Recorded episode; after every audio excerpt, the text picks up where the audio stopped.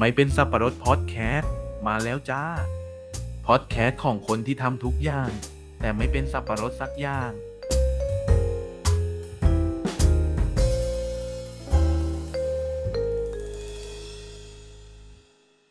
สวัสดีครับ สวัสดีอืมคุณผู้ฟังทุกคนอีกครั้งนะฮะ กลับมาสู่ไม่เป็นสับปะรดพอดแคสต์ EP ที่เท่าไหร่แล้ววะที่ห้าปะเออ เออ ใช่แหละน่าจะใช่ EP ที่ห้านะฮะ ไม่ใช่ก็กลับไปดูที่หัวพอดแคสต์ใช่ใช่ใช่คนรายการอื่นนี่เขาเริ่มลืมเลขตอนไปประมาณยี่สิบสามสิบตอนนะ เราห้าตอนลืมแล้วจำไม่ได้แล้วโอเคฮะ EP ที่ห้านะฮะ EP ที่แล้วนี่ก็เป็นตาของผมนะครับ เล่าเรื่อง ถ้าจะไม่ผิดเรื่องซ่อมคอมใช่ไหมอ่า EP ที่ใช่สี่ใช่เออเราเว้นกันมาสองอาทิตย์เนาะใช่ใช่สำหรับ EP นี้ก็จะเป็นตาของทีเนาะก็สลับกันนะฮะ ถ้าคุณผู้ฟังฟังมาถึง EP ที่ห้าก็คงรู้แล้วแหละว่าเราสลับกันเลขคู่เลขคี่ผัดๆกันไปนะครับสำหรับ EP นี้ทีมาเล่าเรื่องอะไร เรื่องการเรียนดำน้ำค่ะ การเรียนดำน้ำน่าสนใจครับ เป็นการทวนประโยคที่แย่มากเลยอะเป็นการรับส่งที่ฝืดมากเออนึกอยู่เพิ่งตื่นเพิ่งตื่น นึกอยู่ว่า คือแล้วทำทำไมอะทำไมแบบจุดเริ่มต้นที่ไปเรียน เพราะอะไรอย่างเงี้ยคือเหมือนถึงว่าอ่าปกติคนเขาก็จะไปเรียนว่ายน้ำกันใช่ไหมแต่ว่าถ้าเป็นอืมว่ายอืมน้ำไงมันเข้าใจได้ไงแต่ว่าพอเป็นดำน้ำนี่มันมีวัตถุประสงค์ยังไง หรือว่าตั้งใจจะเรียนเพื่อไปทำอะไรอะไรเงี้ยอ่าก็คือดำน้ำอะเนาะมันจะมีสองแบบก็คือ snorkel กับ scuba snorkel ก็คือไอ้ที่เวลาเราไปแบบเหมือนไปเที่ยว แล้วก็ บนเรือเขาจะชอบให้เราดำอะแบบดำง่าย ๆ ที่มันจะมีแบบแค่ไอ้หน้ากากแล้วก็มีท่อ แล้วก็ใส่ชูชีพแล้วก็ดำอยู่ผิวน้ำอะไรอย่างเงี้ย เคยดำปะอย่างเงี้ย เคยเคยผิวน้ำใช่ไหมที่เอ้ยเออเออตอนนั้นเราเคยไปด้วยกันนี่หว่าที่เราไปหลีเป๊ะกันอ่าใช่ใช่เอ้ยอันนั้นตอนนั้นเราไปดำไหมเออไปใช่ไหมไปไปเออใช่ใช่เอ snorkel อเอออย่างนั้นอะอย่างนั้นจะเรียกว่า snorkel เออที่แบบจะดำกันโดยทั่วไปหน่อยที่แบบจะชอบไปกันเป็นแบบกรุ๊ปทัวร์แล้วก็แบบปล่อยลงจากเรือไป ใส่ชูชีพดำน้ำกันอันเนี้ยคือดำ snorkel ดำผิวน้ำส่วนอันที่เราไปเรียนอะ คือดำสกูบ้าก็คือเป็นดำน้ำลึกแบบที่นักประดาน้ำอะ แบบมีแท้งมีตีนกบอะไรเงี้ยเออ อันนี้คือที่เราไปเรียนมา เออทำจะไมบอกว่าอะกิจกรรม snorkel เนี่ย เป็น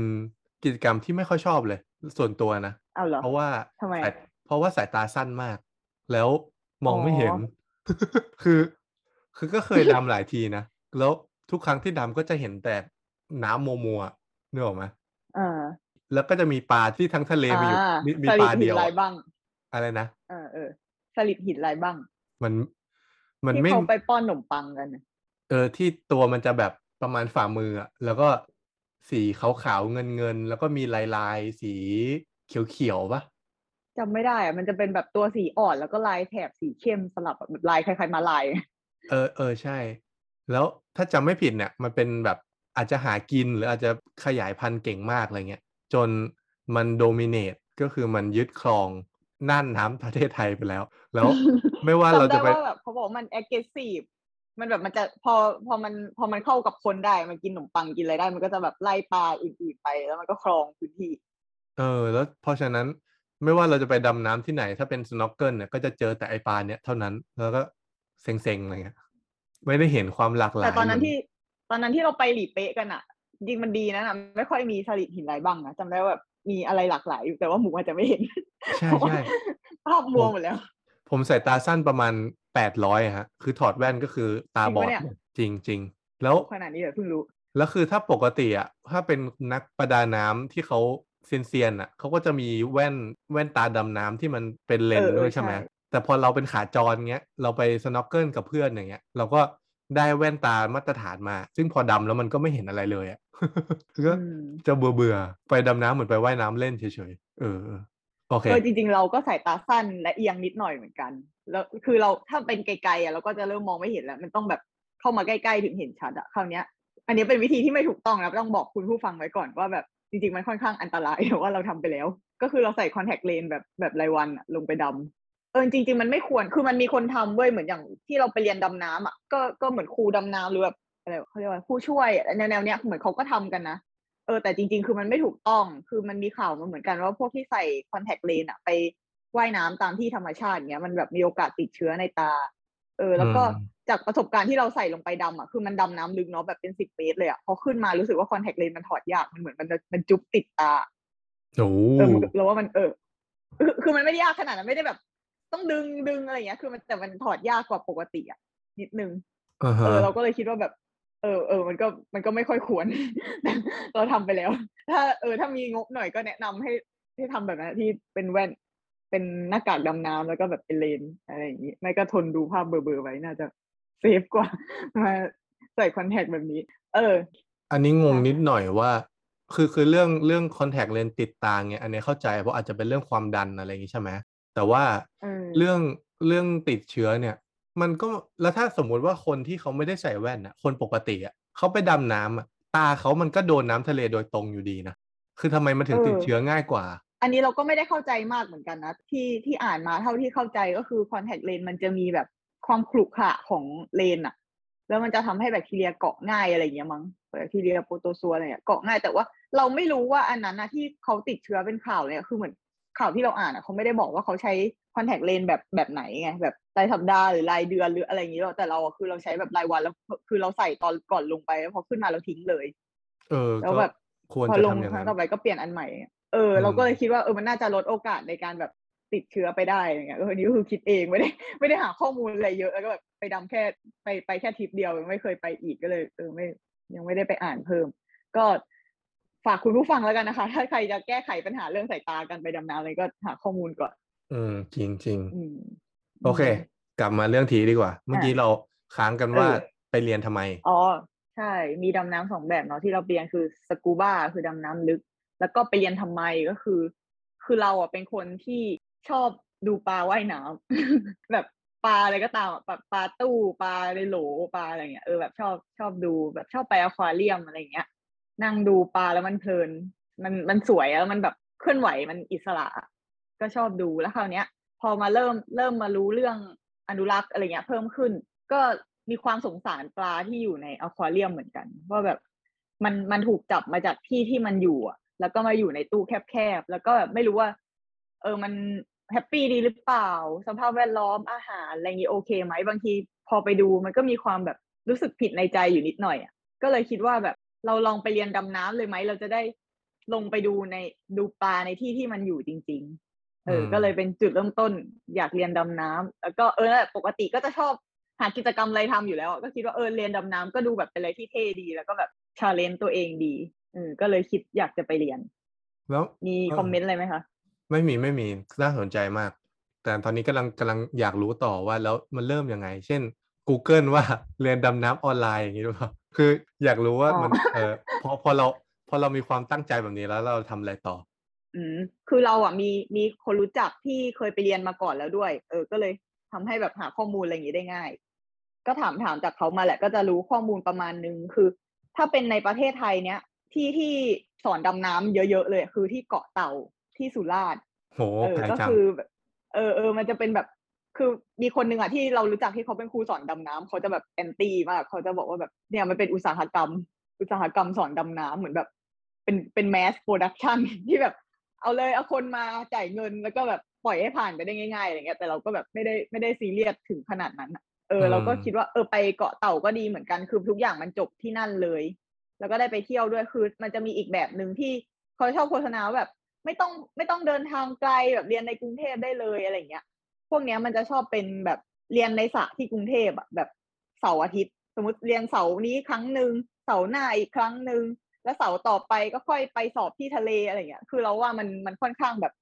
วุ่นวายอยู่มันต้องเดินทางหลายครั้ง แล้วก็มันมันก็อยู่แค่ใกล้ๆด้วยส่วนใหญ่มันจะเป็นแบบเรียนที่กรุงเทพกรุงเทพแล้วไปสอบชลบุรีอะไรเงี้ย เออเราก็เลยคิดว่าแบบไหนๆมีคนรู้จักเราเขาก็ไปเรียนที่เกาะเต่า แล้วก็เออมันก็ดูน่าไปเที่ยวดีอะไรเงี้ยก็เลยเราก็เลยตามไปเกาะเต่าด้วย แบบให้มันเป็นแบบสี่ห้าวันจบทุกอย่าง เออ ไม่ต้องอืมไม่ต้องเดินทางหลายรอบอืมอืม แล้วคราวเนี้ย ก็จากการสอบถามจากคนรู้จักมาเหมือนกัน เขาก็บอกว่าให้ไปซื้อที่ ให้ไปซื้อคอร์สที่งาน Thailand Diving Expo ก็คือเขาเขาจะจัดน่าจะทุกปี น่าจะปีละครั้งมั้งเออจะเป็นงานแบบ มหกรรมดำน้ำอะไรเงี้ยจะขายพวกอุปกรณ์ดำน้ำคอร์สดำน้ำทิปดำน้ำอะไรต่างๆเนี้ยเออตอนที่เราไปซื้อ เออเออเดี๋ยวค่อยพูดแล้วกัน ตอนที่เราไปซื้อคือเมื่อปี2018ตอนนั้นไป ตอนนั้นยังจัดอยู่ที่ศูนย์สิริกิตแต่ว่าตอนนี้ศูนย์สิริกิตเขาเขาไม่ให้จัดงานแล้วเนาะเท่าที่ไปหาข้อมูลมาก็คือ เดี๋ยวนี้เขาย้ายไปจัดที่ไบเทคแล้ว ก็จะจัดประมาณแบบเดือนพฤษภาอะไรเงี้ยของทุกปี ก็ถ้าใครถ้าใครสนใจก็ลองหาข้อมูลแล้วก็ไปซื้อคอร์สในงานนี้ได้ คือมัน มันถูกกว่าแบบมาหาในเน็ต หรือแบบซื้อช่วงเวลาอื่นจริงๆคือถูกถูกกว่ามากจริง ๆ คุ้ม เออตอนนั้นก็ไปเราก็ไปไปงานนี้กันแบบชวนพักพวกเพื่อนได้ประมาณหนึ่งแบบเออแก๊งนี้จะไปเรียนดำน้ำด้วยกัน แล้วก็เลยพากันไปงานนี้ แล้วก็ไปซื้อคอร์สอืมซึ่งมีอะไรไหมคะคอร์สนี่มันเขาขายยังไง ขายแบบรวมค่าโรงแรมที่พักอะไรเงี้ยเหมือนเราไปเที่ยวเลยไหมมันมันมีหลายแบบเว้ยแต่ว่าอันที่เราไปอะคือเรา เราลังเลอยู่สองที่ก็คือจากที่ที่คนรู้จักเราไปอะมีคนรู้จักเราไปหลายคน แล้วก็มีแบบเขาไปกันสองที่นี้ เราก็เลยสนใจสองที่นี้พอรู้สึกว่าถ้าเทียบกับที่อื่นเท่าที่ดูราคามามันค่อนข้างโอเค แล้วมันจะรวมแบบรวมหลายอย่างมากเลย อย่างที่ที่เราสุดท้ายเราตัดสินใจเลือกอะคืออ่าสุดท้ายเราซื้อมาในราคาเก้าพันบาท อันนี้จะเก้าพันบาทเนี่ยจะรวมค่าสอนดำน้ำค่าใบอนุญาต ค่าที่พัก เออ น่าจะเท่านี้ที่พักค่าคอร์สค่าใบอนุญาต เออ จะรวมเท่านี้ แต่มันก็จะมีบางที่เหมือนกันที่ยังไม่รวมค่าที่พักหรือยังไม่รวมค่าค่าใบอนุญาตอะไรอย่างเงี้ยเออเรารู้สึกอันเนี้ยมันแบบมันครบจบดีก็เลยเอา อืมอืมอันแต่นี้ว่ากี่ตอนวันระบบการซื้ออะอันนี้คือเรียนเรียนสี่วัน แต่ว่าอาจจะต้องไป อาจจะต้องแบบไปนานกว่านั้นหน่อยเผื่อเผื่อเดินทางหรือเผื่ออะไรเงี้ยเออแต่อ่าระยะเวลาที่ที่วันที่ใช้เรียนอะมีสี่วันอ่าฮะเออ่าอฮะแล้วก็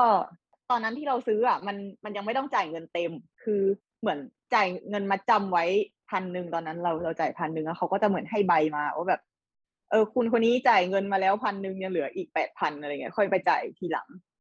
เออ แล้วก็ไอ้บัตรเนี้ยคือเก็บไว้ได้ตลอดชีวิตเลย คือยังไม่ยังไม่ต้องมาดำภายในปีนี้ปีหน้าก็ได้ คือจะไปเมื่อไหร่ก็ได้ตับตับใดที่บัตรเนี้ยยังอยู่ก็คือ แบบไปติดต่อที่โรงเรียนนี้ได้เลย ว่าแบบ เออ เคยซื้ออันนี้ไว้นะคะอะไรเงี้ยขอจ่ายเงินเพิ่มแล้วก็จะเรียนเลย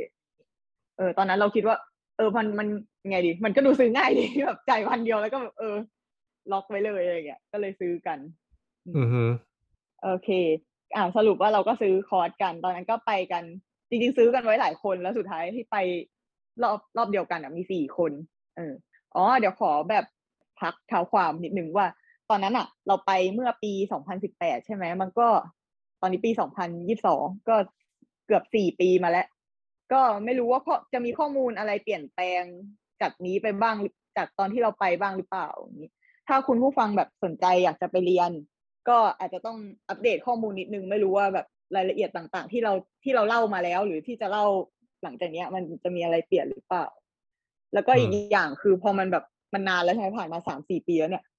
ดีเทลบางอย่างเราอาจจะลืมไป หรือว่าบางอย่างอาจจะเป็นแบบ false memory ไปแล้ว ความทรงจำผิดอะไรเงี้ย ก็ไม่รู้เหมือนกัน แต่จะพยายามแบบทำให้ถูกต้องที่สุด แล้วก็อันไหนถ้าไม่แน่ใจก็จะบอกเลยว่าไม่แน่ใจ อืมแต่ก็โดยหลักๆยังจำได้แหละแต่คือเราเขียนบล็อกไว้ด้วย เออเราเราเรามีเราเปิดบล็อกเมื่อนานแล้ว ตอนแล้วตอนนั้นที่แบบดำน้ำเสร็จอะกลับมาเราก็มาเขียนบล็อกเลย แล้วก็เลยพอจะกลับไปอ่านทบทวนได้ก็เลย เออมีหลายอย่างที่ยังจำได้อยู่ อยากโออเคยากแชร์ไหมอยากแชร์บล็อกค่ะไหม แชร์บล็อกไม่เอาอะมีแต่อะไรไม่รู้อะเนี่ยพอพอต้องมาพูดเรื่องดำน้ำก็เลยกลับไปอ่านแล้วแบบโอ้โหแม่งไร้สาระอะอารมณ์เหมือนแบบ เหมือนเราเจอเฟซเฟซบุ๊ก memory ขึ้นมาตอนเช้าทุกวันเพอเจออะนี่ต้องไปปิด ปิดเป็นส่วนตัวตั้งหลายอันแบบกูเขียนอะไรลงไปวะไม่ต้องแชร์หรอกไม่เอาแล้วตอนนี้ชีวิตมาอยู่ที่พอดแคสต์แล้ว อันนั้นปล่อยให้เป็นอดีตไป โอเคอะต่อเลยโอพเคอซื้อเสร็จแล้วอ่าซื้อคอร์สแล้วใช่ไหมอืมเออ แล้วก็ อ๋อ disclaimer อีกอย่างหนึ่งด้วยนอกจาก disclaimer ว่าแบบมันนานแล้วใช่ไหมอีกอย่างที่ต้องพูดก็คือเราอะไปเรียนแค่คอร์สเดียวคือเป็นคอร์สพื้นฐานเลย คือไอ้ดำสกูบ้าเนี่ยมันมีคอร์สแบบหลายระดับมากอะแบบมีตั้งแต่ระดับแบบพื้นฐานสุด แล้วก็แบบ advance ขึ้นไปอีกขั้นหรือว่าเรียนเพื่อช่วยชีวิตเรียนเพื่อเป็นผู้ช่วยสอนดำน้ำเรียนเพื่อเป็นครูสอนดำน้ำอะไรอย่างเงี้ยมันแบบมีหลายขั้นเนาะเออ เราอะคือแบบขั้น beginner สุดของการดำสกูบ้าเลย เพราะฉะนั้นแบบ บางอย่างอาจจะไม่ได้รู้มาก หรือว่าไม่ได้ไม่ได้อะไรอะรายละเอียดอะอาจจะไม่ได้ไม่ได้ลงดีเทลได้มากนะอืมเอออะซื้อคอร์สเสร็จแล้ว ก็วิธีการเดินทางไปเกาะเต่า ก็คือเราอะเดินทางโดยรถทัวร์รถทัวร์แบบรถนอนอะแล้วก็ไปต่อเรือ เออ อันเนี้ยแนะนำเลย เพราะว่าเราลองหาวิธีการเดินทางมา มันมันเดินทางไปได้หลายแบบ แต่ว่าเราคิดว่าอันเนี้ยเท่าที่หามา อันเนี้ยคือดีสุด ก็คือไปขึ้นขึ้นรถทัวร์ที่เข้าสารมันจะเป็นบริษัทรถทัวร์อยู่นะแล้วมันจะเป็นบริษัทเดียวกับเรือที่ไปเกาะเต่าด้วย ก็คือซื้อเป็นซื้อเป็นแพ็กเกจเลยแบบเรือบวกรถอะไรเงี้ยเที่ยวละพันหนึ่งตอนนั้น เออ เราก็แนะนำให้เดินทางแบบนี้ ก็จะใช้เวลาเดินทางประมาณแปดชั่วโมง คือรถอะจะออกจากเข้าสารตอนสามทุ่มแล้วก็จะไปถึงที่ท่าเรือตอนตีห้าเออ แต่ว่าคือเกาะเต่ามันอยู่สุราษฎร์ใช่ไหมแต่ท่าเรือเนี้ยจะเป็นที่ชุมพร ราะว่าเกาะเต่ามันเป็นเกาะใช่ไหมมันก็จะแบบลอยๆอยอยู่กลางทะเลอะและตรงที่มันอยู่อะ คือนั่งเรือไปจากชุมพรง่ายกว่า ก็เลยต้องไปขึ้นเรือที่ชุมพร เออแล้วก็ อ่าไปถึงท่าเรือตอนเช้ามืด ก็รอรอแป๊บนึงแล้วก็นั่งเรือไปอีกสองชั่วโมงก็จะไปถึงเกาะเต่าตอนสายๆเออแต่ว่าพอไปถึงเนี่ย เราจะยังไม่ได้เริ่มเรียนเลย การเรียนวันแรกของเราเนี่ย จะเริ่มตอนเย็นๆเออก็ ระหว่างเนี้ยเราก็จะมีไปเที่ยวไปอะไรแถวๆนั้นนิดหน่อยแต่ว่าเดี๋ยวค่อยย้อนกลับมาเล่าแล้วกัน เรารู้สึกว่าแค่ทำลายการเรียนดำน้ำมันก็เยอะแล้ว ไม่รู้ว่าแบบมันจะกินเวลาไปเยอะแค่ไหน โอเคเออว่าอะไรไอนะไอไอวันแรกเนี่ยที่เราไปถึงตีห้าเนี่ย นับเป็นหนึ่งวันแรกของสี่วันปะหรือยังไม่นับ นับนับเพราะว่าเย็นวันนั้นนะเริ่มเรียนแล้ว อ๋อโอเค โอเคโอเค อ่านั้นก็อ่าไปถึงเกาะเต่าตอนสายๆเนาะแล้วก็หลังจากนั้นก็หาอะไรทำไปตืดๆๆแล้วก็เขานัดให้มาเรียนตอนห้าโมงครึ่งเออไม่ก็ไม่รู้ทำไมว่าทำไมทำไมเริ่มเรียนเย็นจังหรือว่าแบบมันมีคนที่เดินทางมาเกาะเต่าตอนบ่าย หรือเปล่าไม่รู้เลยให้เรียนตอนเย็น เออ ไม่รู้เหมือนกัน แต่ว่าสรุปอะเรามีเราตอนที่ระหว่างเราไปเที่ยวระหว่างวันนั้นนะเกิดปัญหาด้วย มีปัญหาบางอย่างเกิดขึ้นทำให้เรามาเรียนเลทสรุปว่าเรียนกว่าจะได้เริ่มเรียนอะน่าจะเกือบทุ่มแล้วคือมันแบบ โหเหนื่อยมากอะง่วงมากแล้วแต่ก็ต้องแหกตามาเรียนอืมเออการเรียนวันแรกก็จะไม่มีอะไรมาก ก็จะเป็นแบบเป็นครูที่จะสอนเราดำน้ำอะคือ เออมันเขาอย่างเราเนี้ยไปกันสี่คนเนาะก็จะเป็นขนาดกลุ่มที่แบบกำลังดีอะเหมือนถ้าจำไม่ผิดนะกลุ่มหนึ่งมันจะมาแบบเนี้ยสี่ห้าหกเจ็ดคนอะไรอย่างงี้แล้วก็จะมีแบบครูดำน้ำคนหนึ่งมี divemaster ที่เป็นเหมือนแบบเหมือนเป็น TA อีกคนนึงเอออืมเขาก็แบบ เอาครูที่สอนดำน้ำมาแนะนำตัวแล้วก็แบบ divemaster มาแนะนำตัวแบบเออมีใครบ้างอะไรเงี้ย แล้วเขาก็บอกว่าวันเนี้ยเป็นการเรียนทฤษฎีก่อน ก็คือ เดี๋ยวเขาจะเปิดคลิปให้ดู แล้วก็มีแบบฝึกหัดให้ทำแล้วก็บายบายแยกแยกย้ายจากกัน เออเราก็นั่งดูคลิปไปจำไม่ได้ว่าแบบดูไปนานแค่ไหนแต่ง่วง ตรงนี้ขอถามหน่อยว่า แล้วในห้องเรียนเนี่ย ก็คือเฉพาะพวกเฉพาะพวกที่สี่คนเลยปะหรือว่ามีคนอื่นด้วยใช่เป็นแบบใช่ คือไม่มีเว้นมีสี่มีคนแค่พวกเราเลยอ๋อโอเค จริง ๆอะมีมีอีกกลุ่มหนึ่งที่เขามาเรียนพร้อมกับเราอะอีกสี่ห้าคนมั้ง ก็คือเวลาไปไปออกเรือไปดำน้ำไปอะไรเงี้ยคือไปพร้อมกันแต่ว่า คือแบบไม่ไม่ต้องสติ๊กไปไหนมาไหนด้วยกันขนาดนั้นอย่างแบบ วันนั้นอะที่กลุ่มเรามาเรียนเลทก็เลยได้เรียนตอนประมาณแบบทุ่มหนึ่งเลยเข้าใจว่าอีกกลุ่มหนึ่งอะเขาเรียนไปแล้วตอนห้าโมงครึ่งหรืออะไรอย่างเงี้ยหรือไม่ก็ไปเรียนคนละห้องแล้วไม่งั้นก็คงอาจจะไม่ได้มาเรียนห้องเดียวกัน อืมเออคนคนไทยหมดอะเลยแล้วเขาใช่ไหม ใช่ใช่คนไทยหมดเลย โอเค อืม เออ ก็เขาในคลิปเขาก็จะสอนแบบเหมือนแบบ ถ้าเท่าที่จำได้นะ ก็จะออกแนวแบบว่า หลักการแบบมีมีหลักการแบบฟิสิกส์พื้นฐานด้วยที่แบบ ลงไปในน้ำแล้วเออแก๊สขยาย เอ้ยแก๊สหดขึ้นมาแก๊สขยายเลยนะเพราะมันจะแบบสำคัญต่อแบบ safety ในการลงน้ำแล้วก็มีแบบเหมือนข้อปฏิบัติในการอยู่ในน้ำอะไรเงี้ยหรือแบบอันตรายต่างๆ ที่อาจจะเกิดขึ้นหรืออะไรแนวๆเนี้ยก็นั่งนั่งดูไปแล้วก็ทำแบบฝึกหัดไป อันนี้ก็จบวันแรกไม่มีอะไรมาก ก็แค่เหมือนนั่งเรียนออนไลน์อืมต่อไปวันที่สองวันที่สองคราวเนี้ย ตั้งแต่เช้าเลยจะได้ลงสระว่ายน้ำแล้วอืมก็อืมคือในรีสอร์ทเออ อันเนี้ยมันมันเป็นโรงเรียนสอนดำน้ำเนอะแล้วมันก็เป็นรีสอร์ทด้วย เออ ในนั้นเขาก็จะมีสระว่ายน้ำที่เอาไว้สำหรับ เรียนดำน้ำโดยเฉพาะเลยมันก็จะไม่เหมือนสระว่ายน้ำโดยทั่วไป คือสระว่ายน้ำโดยทั่วไปก็จะแบบความลึกก็จะประมาณแบบเมตรกว่าๆอะไรอย่างงี้ใช่ไหมสระน้ำแบบแบบสระน้ำคอนโดสระน้ำรีสอร์ทอะไรอย่างเงี้ยใช่ใช่เออเออแต่อันเนี้ยมันจะเป็นมันจะแบ่งเป็นสองโซนด้วยมันจะเป็นแบบมันจะเป็นโซนโซนตื้นน่าจะเมตรกว่าๆเนี่ยแหละแล้วก็โซนลึกโซนลึกเหมือนจะแบบเออสองสองจุดเจ็ดเมตร เออจดไว้พอดี เออ มันจะมีสองโซนเอาไว้ให้แบบเหมือนหัดอะไรต่างๆ กัน คราวนี้ก่อนที่จะลงสระอะเขาก็พาเราไปแบบตรงห้องห้องเก็บอุปกรณ์ก่อนเพื่อไปแบบเลือกอุปกรณ์ในที่ใช้ในการดำน้ำแล้วก็แบบเหมือนใช้เป็นของตัวเองในตลอดระยะเวลาการเรียนเนี้ย เออ อันนี้จะเริ่มเข้าสู่สิ่งที่น่าสนใจแล้วว่าอุปกรณ์ดำน้ำเนี่ยจะมีอะไรบ้างอืมอะอันดับแรกก็คือเวทสูทเวทสูทก็คือชุดที่เราไว้ใส่ดำน้ำเออ แบบคือมันก็จะมีชุดหลายแบบเนาะแต่ว่าชุดที่เราได้ใส่อะ มันจะเป็นแบบ เออเป็นชุดเป็นกางเกงขาสั้น เสื้อแขนสั้น แล้วคือมันเป็นชุดเดียวกันเลยอะเหมือนเวลาจะใส่ก็คือต้องแบบเอาขาก้าวลงไปในกางเกงอะแล้วก็อืมใส่แขนใส่แขนแล้วก็รูดซิปอย่างเงี้ยเออแล้วก็แบบชุดมันจะเป็นแบบมันมีความแบบยางยางๆโฟมโฟมๆนิดนึงอะเอออันเนี้ยคือเหมือนเอาไว้เอาไว้กันเราหนาวด้วยเวลาแบบลงไปในน้ำอะคือมันลงไปน้ำลึกเนาะมันก็จะหนาว อันเนี้ยมันก็จะช่วยให้ความอบอุ่นเรา เอออืมแต่ว่าไม่ใช่ว่าเราแบบ คือแก้ผ้าแล้วก็ใส่ชุดนี้เลยนะคือ เราก็ต้องใส่ชุดอื่นไปก่อน ซึ่ง ชุดที่แนะนำให้ใส่เข้าไปใส่ไว้ข้างในอะ ของไอ้เวสสูทเนี่ยชุดที่ชุดที่ใส่ไว้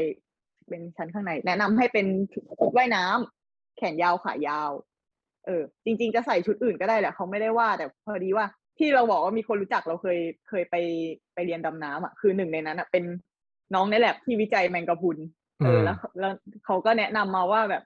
ควรจะใส่ชุดแบบนี้ เพราะว่าเกิดดำลงไปแล้วไปเจอแมงกะพรุนเนี่ย ชุดแบบเนี้ยมันจะช่วยป้องกันเราได้ เออหรือหรือไม่ใช่แมงกะพรุนเป็นสัตว์ทะเลอะไรต่างๆ ที่มันมีพิษอะผ้าของชุดว่ายน้ำมันจะช่วยกันเราได้ประมาณหนึ่งแล้วด้วยความที่มันแบบชุดว่ายน้ำมันก็จะแนบตัวเนาะมันมันก็จะไม่ไม่ได้มีช่องทางให้แบบอะไรเข้าไปอะเออมันก็จะมันก็จะเซฟตัวเองประมาณหนึ่งเราก็เลยใส่ชุดแบบนี้ไปข้างใน แล้วก็อะมีเวสสูทใส่ทับเนาะอุปกรณ์ต่อไปที่เราจะได้เลือกใช้มาเป็นของตัวเองในตอนเรียนก็คือฟิน หรือว่าตีนกบ อันนี้ทุกคนน่าจะแบบเคยเห็นภาพ ที่ใส่เท้าแล้วก็แบบแปะแปะแปะแปะอย่างนี้เออ ซึ่งอันเนี้ยก็ไม่มีอะไรมากก็เลือกประมาณแบบเลือกรองเท้า อะ แต่เขาบอกว่าแบบเหมือนเหมือนเขาก็มีคนหยิบอุปกรณ์ให้เนาะเขาก็บอกว่าเขาก็จะถามว่าเราใส่รองเท้าเบอร์อะไร เอออย่างเราเนี้ยเราก็บอกไปว่าใส่สามแปดอะไรเงี้ยเขาก็จะหยิบแบบสามหกสามเจ็ดมาให้เขาบอกว่าแบบควรเลือกให้มันเล็กกว่า เบอร์รองเท้าสักเบอร์หนึ่งจะได้แบบกระชับอะไรเงี้ย เออ แต่ว่าเราอะคือ พอเขาหยิบไอ้สามหกสามเจ็ดนั้นมาให้ใส่อะ แล้วมันก็ยังหลวมอยู่เว้ย คือวิธีใส่ว่าแบบมันโอเคไหมก็คือเหมือนพอใส่มาถึงแล้วให้ลองเขย่งดู ถ้าเขย่งแล้วไม่หลุดอะโอเค แต่เราอะเขย่งแล้วหลุดแล้วเขาเลยเขาเลยตะโกนไปบอกอีกคนว่าหยิบเบบี้ฟินมาให้หน่อยรู้สึกแบบชื่อน่ารักอะแบบชอบชอบคำนี้ baby finคือเป็นไซส์เด็กเหรอเป็นฟินเด็ก เออ เออสรุปได้ใส่ baby fin เออแล้วก็ไอ้ฟินเนี้ย คืออาจจะเคยได้ยินกันมาบ้างเนาะว่าแบบใส่แล้วมันคือจะเดินแบบปกติไม่ได้อะเดินแบบก้าวไปข้างหน้าไม่ได้เพราะมันจะแบบแจบแจบแจบอย่างเงี้ยเดินไม่ได้ ถ้าถ้าใส่แล้วจะเดินอะ ต้องเดินถอยหลังอืมเออเพราะว่าไอ้ไอ้ข้างหน้ามันจะได้ไม่กระพือเขาก็เลยไว้ใส่แบบเป็นอย่างท้ายๆเลยก่อนลงน้ำเพราะว่าใส่แล้วมันจะเดินไม่ได้ อืมต่อไปอุปกรณ์ชิ้นต่อไปก็คือ BCD อันเนี้ย ลืมไปหามาว่ามันย่อมาจากอะไร เออ แต่ว่าไอ้ BCD เนี่ย มันจะหน้าตาเหมือนเป้แบ็คแพ็คแต่ว่าไม่มีกระเป๋าข้างหลัง คือมันจะเป็นแบบเหมือนสะพายคล้องไหล่อย่างงี้ใช่ไหมเหมือนเหมือนกระเป๋าเป้อะมีที่คล้องไหล่ แล้วก็มีที่อืมรัดตรงอกที่รัดตรงพุงอะไรอย่างเงี้ยเออมีสายรัดเงี้ยแต่ว่าไอ้ตรงที่ที่ควรจะเป็นตัวเป้อะอันเนี้ยคือมันมีแค่แบบเหมือนเป็นสายรัดเลยเพื่อเอาไว้รัดแทงอากาศ อืม เออ เหมือนอันเอ BCD เนี่ยคือคือมันเอาไว้ เอาไว้คล้องกับตัวเราเพื่อรัดแทงอากาศ แล้วก็เอาไว้แบบคล้องสายต่างๆ คือเวลาเราลงน้ำอะมันจะมีแบบสายนั่นสายนี่สายอากาศสายอะไรอย่างงี้ใช่ปะคือถ้าปล่อยให้มันอยู่ตามอิสระของมันในน้ำมันก็จะแบบลอยไปทั่วใช่ไหมไอ้ BCD เนี่ยก็จะมีเหมือนแบบ เป็นเป็นตัวรัดสายต่างๆ ให้มันอยู่ในที่ทางของมันอะเออ แล้วก็อีกอย่างหนึ่งคือ BCD อะนอกจากจะเป็นแบบเป็นเป้ที่เอาไว้สะพายแทงแล้วก็เป็นที่รัดสาย มันก็เป็นเสื้อชูชีพให้เราได้ด้วยคือ มันไม่ได้เป็นแบบผ้าตันๆ หรืออะไรอย่างเงี้ยไอตัวเป้ตัวสายรัดอะคือมันมันสามารถเอาอากาศเข้าไปในนั้น แล้วทำเป็นเสื้อชูชีพได้เอออืมซึ่งอากาศอะก็จะมาจากแท้งข้างหลังเราเนี่ยแหละ มันจะมีที่กดแบบเอาลมเข้าลมออกอะไรเงี้ย เออ เพื่อให้เพื่อให้ลมอะเข้ามาใน DCD ได้ อ่าอุปกรณ์ชิ้นต่อไปก็คือ regulator regulator ก็จะเป็นแบบไอ้พวกสายต่างๆอะออกแนวแบบ มันก็จะระยงระยางนิดนึงอะงงงนิดนึงเหมือนสายไฟอะมันจะแบบมันจะมีจุดอยู่ตรงกลางเหมือนเป็นเป็นโหนด แล้วก็มีสายยื่นออกมาจากโหนดหลาย ๆ สาย มันก็จะเป็นพวกสายที่ไว้ให้เราคาบปากแล้วหายใจนี่บอกว่าแบบเวลาลงไปใต้น้ำเราหายใจทางจมูกไม่ได้ใช่ไหมเราต้องหายใจทางปาก แล้วมันก็มีอุปกรณ์ที่เอาไว้ให้เราครอบไว้กัดที่ปากอะ พื่อหายใจ อันเนี้ยเขาเรียกว่า regulator แล้วมันก็จะมีอย่างนี้อันนึงไว้เผื่อสำรองเกิดอันนี้เสียขึ้นมาหรือว่าของคนอื่นๆ ในทีมเราเสียอะไรเงี้ยเราก็แบบช่วยเหลือเขาได้ มันก็เลยมีไอ้อย่างเงี้ยสองอันแล้วมันก็จะมีสายพวกวัดความดันอากาศ วัดความลึกอะไรอย่างเงี้ยอีกเออไอพวกสายต่างๆ เนี่ยคือ regulator แล้วก็อันสุดท้ายที่เราจะได้หยิบจากห้องหยิบอุปกรณ์ก็คือเวทเบลก็คือแบบเป็นเป็นเข็มขัดอันนึงที่เอาไว้ร้อยตะกั่ว เออคือตะกั่วเขาก็จะมีก้อนละโลให้เราหยิบมาคล้องตัวเรา เพราะว่าในน้ำมันเนาะมันมีแรงลอยตัวอย่างนี้ใช่ไหมถ้าเราลงไปแบบตัวเปล่าๆ โดยไม่ได้ถ่วงน้ำหนักอะเราก็มีโอกาสที่แบบลอยเคว้งคว้างอะไรเงี้ย มันก็เลยต้องมีน้ำหนักอะไรเงี้ยถ่วงไว้หน่อย อืม ซึ่งถ้าเราน้ำหนักตัวมากอะก็จะยิ่งใช้เวทเบลมาก แล้วก็ถ้าเป็นผู้หญิงอะ ก็จะใช้เวทเบลเอ้ยใช้เอ็ดก้อนตะกั่วเนี่ยเยอะมากกว่าผู้ชายเพ ราะว่าเขาบอกว่ามันมีผู้หญิงจะมีนมแล้วมีตูด ซึ่งเป็นไขมันมันก็จะแบบเบาลอย เออก็เลยมต้องถ่วง เออ อย่างตอนนั้นอะเราเราโดนไปสี่โล ใส่ไอ้ก้อนตะกั่วสี่ก้อนคือคือหนักมากอะแบบคล้องรอบเอวเออปกแล้วติก็ปกติเขาถ่วงกันเท่าไหร่อะอะรู้ไหมอันนี้คือจะดูว่ากูอ้วนหรือเปล่าฮะโอบูลเคลี่ครับอะข่าวข่าวข่าวไม่ไม่ได้มีคนที่ไปด้วยกันก็ใส่ประมาณเนี้ย ประมาณสามสี่ก้อนกันนี่แหละ ไม่ได้มีเจตนาจะบูลลี่เลยแต่พอถามแล้วมันดูแย่ก็ข้ามดีกว่า เออเออแต่คนที่ไปด้วยกันก็ใส่กันประมาณนี้แหละ ไม่ได้บวกลบไม่ได้มากกว่านี้เท่าไหร่อืเอมอแล้วก็อุปกรณ์ที่เหลือ แต่ว่าอันเนี้ยจะไม่ได้ไม่ได้หยิบไปจากห้องเก็บอุปกรณ์ อันนี้เดี๋ยวไปเอาตรงฉากที่เรียนดำน้ำเลยก็คือมีแมสมีหน้ากากอะเหมือน อันนี้คือหน้ากากเหมือนน่าจะเหมือนเลยนะ กับที่ใช้สโนว์เกิลอะก็คือมันจะเป็น เอ่อครอบตาใช่ไหมแล้วครอบจมูก เชื่อมกันอืมทั้งหมดเอออย่างนั้นแล้วก็มีอีกอย่างก็คือแอร์แทงก็คือไอ้ถังอากาศข้างหลังอะอันนี้ก็คือแบบคงคงเคลื่อนย้ายไปไหนไม่ได้มันก็จะตั้งอยู่ตรงนั้นตรงตรงสระว่ายน้ำที่เราจะไปเรียนอะเออเดี๋ยวค่อยไปใส่ตรงนั้นอืมคราวนี้ อ่าเราได้อุปกรณ์ทั้งหมดนี้แล้วเดี๋ยวขอก็พร้ขอที่แทรกจะนิดนึงลได้ไหมำแหละได้เมื่อกี้ด้วยความสงสัยก็เลยไป Google มาว่า BCD ย่อมาจากอะไร ย่อมาจากย่อมาจากอะไร buoyancy control device buoyancy ก็คือการอ่าการลอยตัวการพยุลงอยตัวตัว อืม control อืม device โอเค ต่อเลย แล้วพอพูดถึง BCD อะ มีเกร็ดเล็กๆ นิดนึงมาเล่า ก็คือ BCD เนี่ยมันเป็นแบบเกี่ยวกับการลอยตัวใช่ไหมที่เราบอกว่าแบบมันเอาเอาลมเข้าไปใน BCD ได้เอาลมออกได้อะไรเงี้ย เออ มันจะใช้ตอนไหน มันจะใช้ตอนที่แบบ เวลาเราจะโดดลงจากเรือ เพื่อเพื่อลงไปเริ่มดำน้ำอะ กับตอนที่เราขึ้นมาจากน้ำลึกอะ ขึ้นมาสู่ผิวน้ำเงี้ย ก็คือเหมือนต้องเอาลมเข้าใน BCD อะเพื่อให้เราลอยได้ อย่างสมมติเราโดดจากเรืออย่างนี้ใช่ไหมก่อนที่จะโดดอะก็จะแบบปั๊มลมใส่ BCD ก่อนหน่อยนึง เพื่อให้พอเราโดดลงไปแล้ว คือตัวเราหนักมากใช่ไหมเพราะมีทั้งแทงอากาศทั้งไอ้ตะกั่วที่ถ่วงไว้คือมันหนักแบบหนักจริงๆเดินแทบไม่ไหวอะเออพอเรากระโดดลงน้ำไปมันก็จะลงไปลึกมากเลย แต่พอมันมี BCD ที่มีลมเหมือนเป็นเสื้อชูชีพเนี่ยมันก็จะแบบทำให้เราแบบลอยขึ้นมาสู่ผิวน้ำได้อีกครั้งเนี่ยแล้วก็ตอนที่ขึ้นมาจากน้ำอีกตอนที่ดำน้ำเสร็จอะ แล้วพอพอขึ้นมาถึงผิวน้ำอะเขาก็บอกให้แบบปั๊มลมใส่ BCD ให้เต็มเลยเราจะได้แบบลอยอยู่ตรงนั้นได้ ตอนแรกเขาก็บอกว่า เนี่ยถ้าปั๊มลมจนเต็มอะมันจะดังอุ๋งอุ๋งอุ๋งอุ๋งแบบแมวน้ำแล้วตอนแรกมันจะดัง ตอนแรกเราก็คิดว่ามันจะดังขนาดนั้น แบบดังแบบนั้นเลยเหรอวะเออแต่พอปั๊มลมใส่อะจนเต็มมันร้องอุ๋งอุ๋งอุ๋งจริงๆแบบเออน่ารักดีซึ่งข้างๆมีลำโพงอันหนึ่งนะแล้วก็เป็นเสียงครูนี่แหละพูดว่าอุ้งอุ้งอุ้งอุ้งกลัวนักเรียนไม่เชื่อเสีกยงลัวไม่เหมือน แล้วพอเราอยู่ในน้ำทีก็ตกใจว่าเฮ้ยไอ BCD นี่มันเสียงเหมือนครูเลยว่ะโอเคต่อเลยเพื่อนเลคราวนี้อะได้อุปกรณ์ทั้งหมดแล้วก็จะมาลงดำน้ำในสระกัน เออขั้นแรกอะพอลงพอลงไปถึงอะเขาก็สอนดำ snorkel ก่อนแหละแบบ เพราะว่าบางทีอะต่อให้เรามาเรียนดำสกูบ้าเนาะแต่ว่าบางทีตอนที่เราตอนอยู่ผิวน้ำอะ ตอนที่สมมติลงจากเรือแล้ว แต่ยังไม่ถึงจุดที่จะต้องดำอะไรเงี้ย เราอาจจะต้องดำ snorkel ไประหว่างนั้นเขาก็จะสอนทำอะไรเงี้ยโอ้ยอยู่เออซึ่ดีงๆก็ก็มีอยู่ดีๆฮะก็โอ้ยขอโทษขอโทษที่แทรก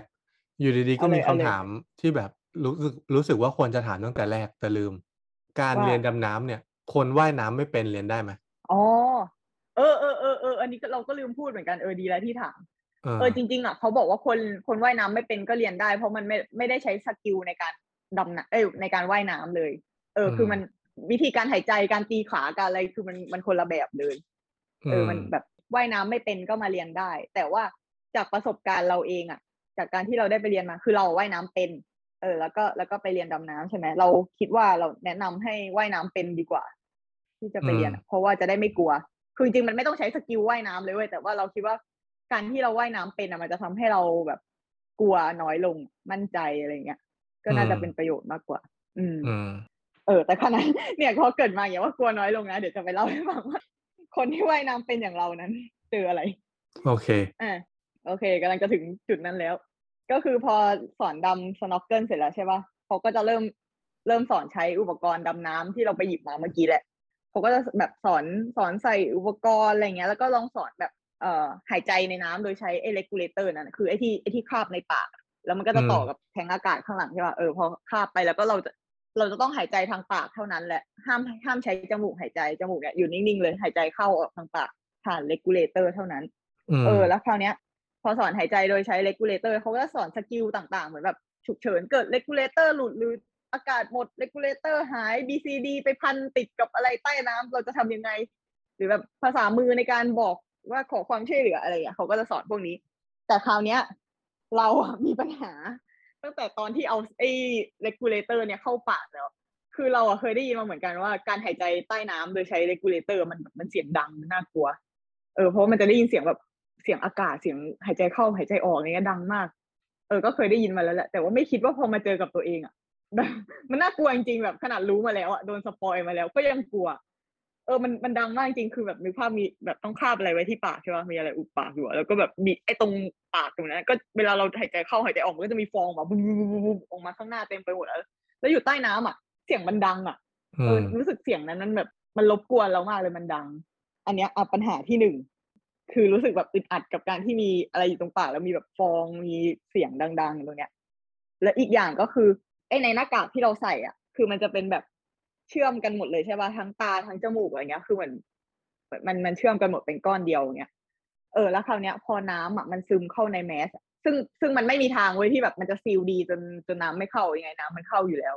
แล้วคราวเนี้ย คือถ้าน้ำอะมันยังเข้ามาแบบยังไม่ถึงตา คือมันจะเริ่มจากจมูกก่อนใช่ป่ะจมูกขึ้นขึ้นขึ้นมาสุดจมูกก็จะเริ่มมาใต้ตาแล้วก็จะถึงตาอะไรเงี้ยเออถ้ามันยังไม่รบกวนขนาดนั้นอะคือไม่เป็นไรคือต้องปล่อยไว้ ต้องต้องทำเป็นแบบไม่สนใจมัน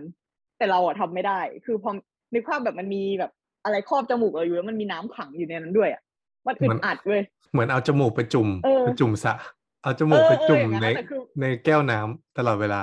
ใช่ใช่ใช่อย่างนั้นอะคือมันอึดอัดมากอะบวกกับไอ้ไอ้ฟองปุดๆที่มันอยู่ตรงหน้า เสียงดัง ๆ แล้วก็ไอ้น้ำที่มันท่วมจมูกอยู่เนี่ย มันทำให้รู้สึกแบบทนไม่ไหวอะอึดอัดจนทนไม่ไหวอะรู้สึกแบบอืมอยากออกไปจากตรงนี้อยากออกไปจากตรงนี้พากูออกไปทีกูอยู่ไม่ได้อืม เออ ก็เลยแบบ เออขึ้นมาบ่อยมาก ขึ้นมาจากน้ำบ่อยมาก แล้วก็เลยแบบทำให้เรียนช้า เพราะว่าเพราะว่าทั้งแบบกังวลเรื่องแบบความอึดอัดนี้แล้วก็รู้สึกอยากจะขึ้นอะไรเงี้ยครูก็สอนอะไรต่อต่อไปเรื่อยๆอะเดี๋ยวต่อไปเป็นสกิลนี้นะอะต่อไปเป็นภาษามือนี้อะต่อไปลองทำอันนี้เงี้ยแต่เรายังกังวลกับเรื่องนี้อยู่เลย เรื่องที่หายใจเสียงดัง แล้วก็น้ำท่วมจมูกเนี่ยเออคราวเนี้ย พอกังวลด้วยเครียดด้วยเรียนตามไม่ทันด้วยสุดท้ายอะเราคือแบบไม่ไหวแล้ว รู้สึกแบบ พากูไปจากตรงนี้กูจะร้องไห้ ก็เลยแบบบอกครูแบบหนูเรียนต่อไม่ได้แล้วค่ะ ขอพักก่อนได้ไหมเออครูก็เลยเออแบบโอเคงั้นเบรกเลยละกันเออเพราะว่าในกลุ่มนั้นนะที่เรียนอะมีแค่เราสี่คนที่ไปด้วยกันด้วย แล้วก็มีครูแล้วก็ผู้ช่วยคนเนี่ยเออ ก็เลยเบรกกันหมดเลย เออ แล้วก็ตอนเบรกอะครูก็เลยมานั่งคุยด้วย อืม ก็บอกว่าแบบ เออแบบหนูหนูแบบเครียดมากแบบเป็นกังวลอะไรเงี้ยเพราะว่ามันมันอึดอัดมากในการอยู่ตรงนั้นอะ แล้วก็ พอเป็นอย่างเงี้ยก็เลยแบบเหมือนตามที่ครูสอนไม่ทันด้วยแบบไม่ไม่รู้เรื่องเลย แล้วก็แบบเกรงใจเพื่อนอะถ้าที่แบบถ้าสมมติว่าครูจะแบบหยุดเพื่อรอเราอะแต่เพื่อนอะทุกคนคือทำได้หมดแล้ว เออเราก็เราก็เครียดอะไรเงี้ยเออครูก็เลยครูก็เลยบอกแบบเหมือนเขาก็ปลอบใจอะแบบเออไม่เป็นไรไม่เป็นไรนะใจเย็นๆอะไรเงี้ยพูดไปพูดมาเขาก็พูดประโยคนึงเขาบอกว่าแบบ เออไม่เป็นไรนะถ้าแบบหนูจะไม่ชอบ เพราะว่าแบบการดำน้ำก็แบบอาจจะไม่ได้ชอบกันทุกคน อาจจะไม่ใช่สำหรับทุกคนอะไรเงี้ยเออเราก็เลยพูดว่า แบบจริงๆอะหนูอยากมามากเลยนะคะ คือหนูว่าเป็นเหมือนเป็นหัวโจกของแก๊งนี้อะในการแบบพาทุกคนมา เออเขาก็เลยบอกว่าอ๋องั้นไม่แปลกใจเลยแบบเจอบ่อย แบบคนที่แบบพาเพื่อนมาอย่างเงี้ยจะจะจะจะจะเป็นอย่างนี้บ่อย เหมือนแบบว่าพอพอแบบจะพาเพื่อนมาเขาก็จะแบบอ่านเยอะจะเห็นอะแบบจะรู้อะไรเยอะ จะรู้อะไรแปลกๆเยอะเหมือนแบบ พอมีคนมารีวิวบางทีเขาเขาเจออะไรแบบแปลกๆหรือไม่ดีอะไรเงี้ย เออ เราก็เลยไปไปอ่านเจอแล้วก็จะเป็นกังวลอะไรอย่างนี้ เออ แล้วเราก็เลยนึกว่าแบบเราไปเจออะไรมาบ้างเลยวะรู้สึกเหมือนไม่เจอนะเออ แต่ก็เออน่ะมันมันอึดอัดจริง ๆ อะ เออแล้วคราวเนี้ยพอแต่พอทุกคนที่แบบมาปลอบใจอะแบบเออทั้งครูทั้งเพื่อนอะไรเงี้ยแบบเออไม่เป็นไรนะไม่เป็นไรใจเย็นๆแบบไม่ต้องกลัวแบบไม่ทันสอน แบบช้าหน่อยไม่เป็นไรอะไรเงี้ยเออเราก็แบบโอเค หายใจเข้าหายใจออกลึกๆใจเย็นๆแล้วก็พอลงไปอีกทีก็เลยเริ่มแบบตั้งสติได้ เริ่มเริ่มกลัวการ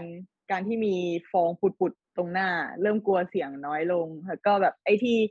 น้ำที่มันขังอยู่ในจมูกอะก็แบบเริ่มเริ่มช่างมันได้อะเอออมแบบครูก็จะพูดตลอดว่าแบบเออมันไม่มันไม่เป็นไรแบบไม่มีใครจมูกแห้ง ทุกคนต้องมีน้ำขังในนี้อะไรอย่างเงี้ยเราต้องแบบอย่าไปสนใจมันอะไรอย่างเลยอ่าจนตอนเนี้ยก็เริ่มหายใจในน้ำได้แหละ เริ่มอยู่ในโซนตื้นได้อย่างน่าจะปกติสุขอะเอออืมพอ เมื่อกี้อะที่ครูบอกว่าอะไรนะเป็นหนูเป็นคนพามาใช่ไหมอะไรอย่างเงี้ยพอหลังจากนั้นอะพอกลับไปเรียนอีกทีเขาก็ชอบแซวว่าแบบเป็นไงล่ะศักดิ์ศรีมันค้ำคอใช่ไหมล่ะกลัวทำไม่ได้ พาเพื่อนมาเอันนี้คราวอันนี้เดี๋ยวค่ะก่อนจะไปต่อขอถามนิดนึงพอดีสงสัยเออว่า แล้วพอเราว่าผ่านผ่าน step ที่มันเรียกว่า step ปรับตัวแล้วกันเนาะพอแบบเออเริ่มอยู่ใต้น้ำได้แล้ว เริ่มจัดการความ panic หรือว่าความกังวลได้แล้วเนี่ย ไออืมตอนที่อยู่ใต้น้ำเนี่ย ความรู้สึกมันเป็นยังไงแบบ มันขยับเขยื้อนยากไหมมันยังไงหรือ chill เลยตอนนี้เหมืยังนั่งเฉยๆเลยเว้ยเหมือนเหมือนเหมือนยืนคุยกับเหมือนเพื่อนอย่างธรรมดาแค่ย้ายไปอยู่ใต้น้ำก็ไม่ได้ขนาดนั้นนะมันคือเรารู้สึกเหมือนเหมือนเวลาไปว่ายน้ำในสระแล้วเราดำลงไปในน้ำแค่นั้นอะเหมือนเหมือนเวลาดำเก็บเหรียญอย่างเงี้ยที่แบบว่าอ๋อแต่หรือดำดำไปดูอะไรใต้น้ำแล้วไอ้ตื้นๆอะที่ถามเพราะว่าสงสัยไงเพราะว่าที่ทีบอกว่า อุปกรณ์ต่างๆ ถังอากาศเอ่ยอะไรเงี้ยรวมๆแล้วมันหนักมากอะไรเงี้ยถ้าอยู่บนบกนี่แทบจะเดินไม่ได้แล้วแต่ว่าพออยู่ในน้ำแล้วคือไม่ไม่เป็นไรใช่ไหมโอเคอ๋อก็เออก็เบาลงไปเยอะนะไม่ไม่ได้หนักมากคือรู้สึกว่าหนักกว่าปกติอะเหมือนอะไรเดียเหมือนแบกเป้หนักๆหรืออะไรอย่างเงี้ยอืม เออแต่ก็เออไม่ได้ไม่ได้ไม่ได้หนักจนจนรบกวนขนาดนั้นนะความรู้สึกอืมโดยรวมๆก็เหมือนเหมือนเวลาไปเล่นน้ำสระกับเพื่อนแล้วลงไปอยู่ไปดำใต้น้ำอะ เออเพราะว่าตอนเนี้ยมันยังไม่ลึกมากด้วยมันแค่สามเมตรกว่าๆเองอืมเออ แต่คราวเนี้ยพอแบบใช้อุปกรณ์หายใจอะไรต่างๆ ได้แล้วอะเขาก็เลยพาไปโซนลึกไอโซนที่แบบเกือบสามเมตรอะเพื่อไปอืมหัดลอยตัวกับตีขา เออคราวเนี้ยอันเนี้ยจะเริ่มเริ่มมีความแปลกจากสระว่ายน้ำธรรมดาแล้ว ก็คือวิธีการเขาเรียกว่าอะไรบังคับตัวให้ลอยขึ้นลอยลง ให้ทายว่าทำยังไง วิธีการทำให้ตัวเองจมและลอยขึ้นมาใช่ไหมเออใช่แบบ ให้บังคับตัวเองว่าเออเราจะลงถึงประมาณนี้เราจะขึ้นอีกหน่อยนึงอะไรเงี้ยเราเราจะบังคับได้ยังไงอ๋อถ้าให้เดาก็อาจจะเกี่ยวกับที่เล่ามาแล้วป่ะไอ CBD นะหรือเอ้ย BCD ป่ะ ไม่ใช่ ก็คืออืมใช้การหายใจ ในกาการรในการบังคับให้ตัวเองลอยขึ้นลอยลง เออยังไงก็คือยังไม่เข้าใจหายใจทางปากนี่แหละพี่ ก็คืออ่าถ้าสมมติว่าเราหายใจหายใจเข้ามากกว่าหายใจออก เราจะลอย แต่ถ้าเราหายใจออกมากกว่าหายใจเข้าเราจะจม ก็คือเป็นเหมือนการเหมือนเราควสูบบคุลมมเข้าตัวเอ่อควบคุมอากาศในในปอดใช่ไหมที่อยู่ในปอด เออเออใช่ใช่เออออ รู้สึกว่าอันเนี้ยเป็นมันสนุกอะ มันแบบเหมือนเราสูบลมเข้าตัวแล้วเราลอยได้แบบลูกโป่งอะแล้วเราเป่าลมออกแล้วเราก็จมอะไรอย่างเงี้ยเออแต่ว่าอืมช่วงแรกๆอะที่เขาให้ฝึกครั้งแรกเนี่ยไอ้ที่ลงไปสระโซนลึกเนี่ยยังทำกันไม่ได้เว้ยไม่ใช่แค่เรา คือทุกคนที่ไปเรียนด้วยกันอะยังมั่วกันอยู่เลย คือทั้งทั้งการตีขาทั้งการลอยขึ้นลอยลงคือควบคุมตัวเองไม่ได้แล้วคือสระไม่ได้กว้างมากแม่งลอยแบบ ชนกันชนกันว่ายชนกัน มั่วไปหมดเลย เอออืมก็สุดท้ายพอไปลงทะเลจริงมันก็โอเคอะแต่ว่าตอนนี้คือมันฝึกแล้วมันยังทำไม่ได้มันก็มัวๆหน่อยอ๋อแล้วก็อีกอย่างที่ต้องที่ต้องฝึกในการลงไปโซนลึกเนี่ย ก็คือการเคลียร์หู เอออาจจะเคยได้ยินเนาะว่าแบบลงไปดำน้ำลึกอะไรเงี้ยมันต้องเคลียร์หู ก็คือมันก็คล้ายๆ กับเวลาเราขึ้นเครื่องบินอะที่หูมันจะอื้ออะอันเนี้ยพอเราลงไปใต้น้ำอะความดันอากาศอะไรเงี้ยมันเปลี่ยนมันก็ต้อง มันก็จะมีความหูอื้อเจ็บหูอะไรเหมือนกัน เราก็จะต้องเคลียร์หูไปเรื่อยๆ ในระหว่างที่เราแบบเปลี่ยนความลึกอะเหมือนอย่างสมมุติเราลงไปสิบเมตรอะไรเงี้ยเราก็ต้องระหว่างที่แบบตั้งแต่ผิวน้ำลงไปทีละเมตรทีเมตรอะไรเงี้ยเราก็คือต้องเคลียร์หูเป็นระยะ เพื่อไม่ให้เราหูอื้อแล้วก็ไม่ให้เจ็บหู เออวิธีการเคลียร์หูก็คือให้เราให้เราบีบจมูกอืมแบบบีบบีบบีบแน่น ๆ เลย แล้วก็หายใจออกทางจมูก อืมเออแต่ว่าแต่คือในขณะนั้นอะปากก็ ปากก็ยังหายใจทางทาง regulator อยู่นะอืมเออเหมือนเหมือนพยายามจะสั่งน้ำมูกโดยที่โดยที่เอามือกดจมูกไว้อะเออแล้วอืมเขาบอกว่าถ้าสมมติมันเคลียร์หูได้มันจะได้ยินเสียงอะไรบางอย่างในหูเออตอนแรกเขาให้เราลองเคลียร์ตอนที่แบบอยู่ข้างบนผิวน้ำก่อน เออเขาก็ถามว่าได้ยินไหมได้ยินไหมอะไรเงี้ยเราก็แบบได้ยินอะไรวะแบบไม่ได้ยิน แต่พอลองลงไปทำใต้น้ำอะมันได้ยินจริงๆแบบมันบอกไม่ถูกอะว่ามันเสียงมันเป็นยังไง แต่ว่ามันจะมันจะรู้สึกว่านี่คือเคลียร์ได้แล้ว อืมเออ แล้วก็วิธี แล้วก็มีวิธีเคลียร์หูวิธีอื่นอีก อันเนี้ย อันที่สองนี่ก็คือจะคล้ายๆ กับเวลาเราขึ้นเครื่องบินแล้วเราเคี้ยวหมากฝรั่ง เออ ก็คือเราก็สามารถขยับปากได้เหมือนกัน ใช้ในการเคลียร์หู ก็คือไอ้ไอ้ regulator ที่เราคาบไว้ในปากเพื่อหายใจเข้าหายใจออกเนี้ยมันจะแบบเหมือนมียางให้เรากัดนิดนึงอะ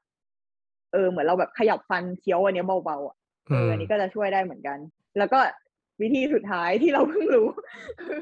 วันนั้นที่พอเราเรียนเสร็จอะแล้วแบบไปอาบน้ำกินข้าวอะไรเงี้ยแล้วก็คุยกับเพื่อนว่ามึงกูคอแห้งมากเลยแบบหายใจเข้าหายใจออกทางปากเจ็บคอ แบบคอแห้งมากเพื่อนบอกเพื่อนบอกแล้วมึงไม่กลืนน้ำลายอะนี่แบบอ้าวมันกลืนน้ำลายได้ด้วยเหรอกูไม่ได้กลืนน้ำลายเพื่อนก็เลยบอกเอ้ามึงไม่ได้ฟังครูเหรอเขาบอกว่าแบบกลืนน้ำลายอะคือใช้ในการเคลียร์หูได้ด้วย ใช่เออใช่คือ ใช่เออนั่นแหละพอเหมือนตอนนั้นเราว่าเรากลัวด้วยแล้วคือมันใหม่อะเออก็เลยทำอะไรไม่ถูกก็จะทำแต่เฉพาะที่เขาบอกไม่คือมันไม่โฟกัสอย่างอื่นไม่ตอนนั้นอะไรนะตอนนั้นที่อาจจะกำลังสู้กับฟองฟองอากาศหน้าข้างหน้าตัวเองอยู่ เออเออใช่ใช่แล้วคือเพื่อนบอกว่าครูสอนแล้วตอนที่อยู่ในสระแต่นี่แบบจำไม่ได้เลยอะแบบไม่รู้ครูพูดตอนไหนอันเอออันนี้ขอแทรกแต่นิดนึงว่าเออพอเออเอออันนี้ขอแทรกนิดนึงเรื่องการเคลียร์หูว่า คือเราก็เรียนมาเหมือนกัน เห็นอย่างนี้เราเคยเรียนอืม เรียนเอ่อคอร์สว่ายน้ำหลักสูตรนักกีฬานะเว้ยรอ ใช่ใช่ทำไมไปเรียนอะ เออโหเรื่องมันยาวอะแต่ว่าเอาคร่าวๆคือไปไปเรียนกับน้อง คือตอนนั้นเราเป็นเด็กโขงแล้วน้องเป็นเด็กเล็กอ่าแล้วเรายังอ่าว่ายน้ำไม่เป็นเลย ตอนนั้นคือประมาณแบบ น่าจะปห้าปหกแล้วมั้ง คือตัวโตแล้วอะในขณะที่เออเด็กๆที่ไปเรียนว่ายน้ำคือเป็นเด็กแบบปหนึ่งปสองอะเออแล้ว แล้วเราแล้วแม่ก็เลยเอาทั้งคู่อะไปเรียนว่ายน้ำเพราะอยากให้ว่ายน้ำเป็น ทีนี้พอไปเรียนว่ายน้ำอะ น้องชอบการเรียนว่ายน้ำมาก น้องชอบว่ายน้ำครูก็เลยชวนอืมบอกว่า ลงคอร์สอันเนี้ยคือที่เรียนอยู่คือเป็นคอร์สแบบคอร์สเด็กน้อยอะให้ว่ายน้ำเป็นเฉยอืมๆแต่ถ้าชอบอืมว่ายน้ำอะ ให้ครูสอนวิธีว่ายน้ำที่มีประสิทธิภาพไหมแบบจะได้แบบว่ายได้แบบเก่งๆเร็วๆไวๆอะไรเงี้ยอืมครูก็เลยชวนลงคอร์สนักกีฬา เออ แล้วเราอะก็เลยต้องลงด้วย เพราะว่าน้องอยากเรียน เออ แล้วอืมคอร์สว่ายน้ำเนี่ยเขาก็สอนเรื่องการเคลียร์หูเหมือนกัน เหมือนที่ทีพูดเลย แล้วก็อ๋อที่จะแทรกก็คือ ไอการเคลียร์หูเนี่ย มันใช้บนบกได้ด้วยนะอย่างเออเออใช่เขาบอกว่าแบบเวลาขึ้นเครื่องบินก็ใช้วิธีเดียวกันได้ใช่ทุกทุกวันนี้เราขึ้นเครื่องบินเราเป็นตลอดเลย ยิ่ง เออ อันเนี้ย ขอแทรกนิดหนึ่งแทรกในแทรกอีกที เครื่องบินอะถ้าเป็นเครื่องบิน low cost อะแบบลำเล็ก ๆอะ มันจะเจ็บหูเออมากกว่าเว้ยเราเคยลองแล้วหรนะอเราเคยลองแบบนั่งนั่งเครื่องบินเอ่อบินนานไหมอะสองชั่วโมงรูทอืมบินรูทเดียวกันเลยนะ แบบ อืมอะพูดก็ได้จะได้เห็นภาพ จากปารีสไปมิลานเหมือนกันเดะเลย แล้วเราเทียบระหว่างอืมเครื่องบินเล็กกับเครื่องบินใหญ่อะเครื่องบินใหญ่ไม่เจ็บหูเลยอะเออ ไม่รู้ทำไมอืมแรงความดันอากาศในห้องเครื่องมันอาจจะดีกว่ามั้งอืมอืมอืมอืมเออเป็นแค่ไปได้ แค่แต่แทรกนิดเดียวว่ามันมันใช้บนบกได้เหมือนกัน เอออมแต่เวลาเราขึ้นเครื่องบินเราไม่ค่อยเป็นอะไรเลยอะแบบไม่ไม่ค่อยหูอื้อไม่ค่อยเจ็บหูไม่ ไม่ว่าจะแบบบินใกล้บินไกลบิน low cost บินดีรู้สึกแบบไม่ค่อยต่างเฉยเออเออ ดีละเออเราเป็นเราเป็นตลอดโคตรแย่มันๆมันเออจะแต่ไม่ลได้งเป็นแต่ลงไปดำน้ำรู้สึกว่า รู้สึกว่าเคลียร์หูยากนะรู้สึกเป็นคนมีปัญหานะแต่ขึ้นเครื่องบินไม่เป็น มันจะไม่ได้เป็นตอนระหว่างบินนะมันแบบ ไม่ว่าจะนานเท่าไหร่อะสิบชั่วโมงสองชั่วโมง มันจะเป็นตอนขึ้นกับตอนลง ตอนที่ความดันมันอืมปรับเร็วๆอะอืม เคยแบบอืมเคยรู้สึกว่าหูต้องมีเลือดแน่ๆด้วยไม่งไม่ไหวแล้วอะโคตรเจ็บอะแบบมันเจ็บขนาดนั้นเลยเหรอหรอเออ เจ็บเหมือนขี้หูทุกอันที่อยู่ข้างในหูเปลี่ยนตัวเองเป็นหนามอะไอ้เหี้ยอืม เจ็บมาก เออไม่เคยเป็นขนาดนั้นเลยเคยอย่างมากก็แบบหูอื้อโอเคต่อเลอาจยจะเป็นบุญแล้ว เมื่อกี้เออพูดถึงว่าเรื่องเมื่อกี้ถึงไงถึงเคลียเรียร์นหูเออเรียนว่าเคลียร์หู เออแบบเออจริงๆมันมันมันใช้ได้หลายวิธี คือพอเราเอาลงไปทะเลจริงอะเราก็ทำแม่งทุกวิธีเลยทั้งแบบไอ้สั่งน้ำมูกเนี่ยแล้วก็แบบเคี้ยวเลกูเลเตอร์แล้วก็คือน้ำลายคือทำแม่งทุกอย่างเพราะว่ากลัวกลัวเจ็บหูคือทำอยู่ตลอดเวลาคือมันมันไม่ได้เสียเวลาไงมันแบบ เวลาเราดำน้ำคือมันก็ดำไปเรื่อยใช่ไหมว่ายไปเรื่อยๆอะคือระหว่างนั้นก็คือในร่างกายเราแบบมึงจะกลืนน้ำลายจะบีบจมูกจะอะไรแบบ มันก็ทำได้อยู่แล้วก็เลยทำเรื่อยๆ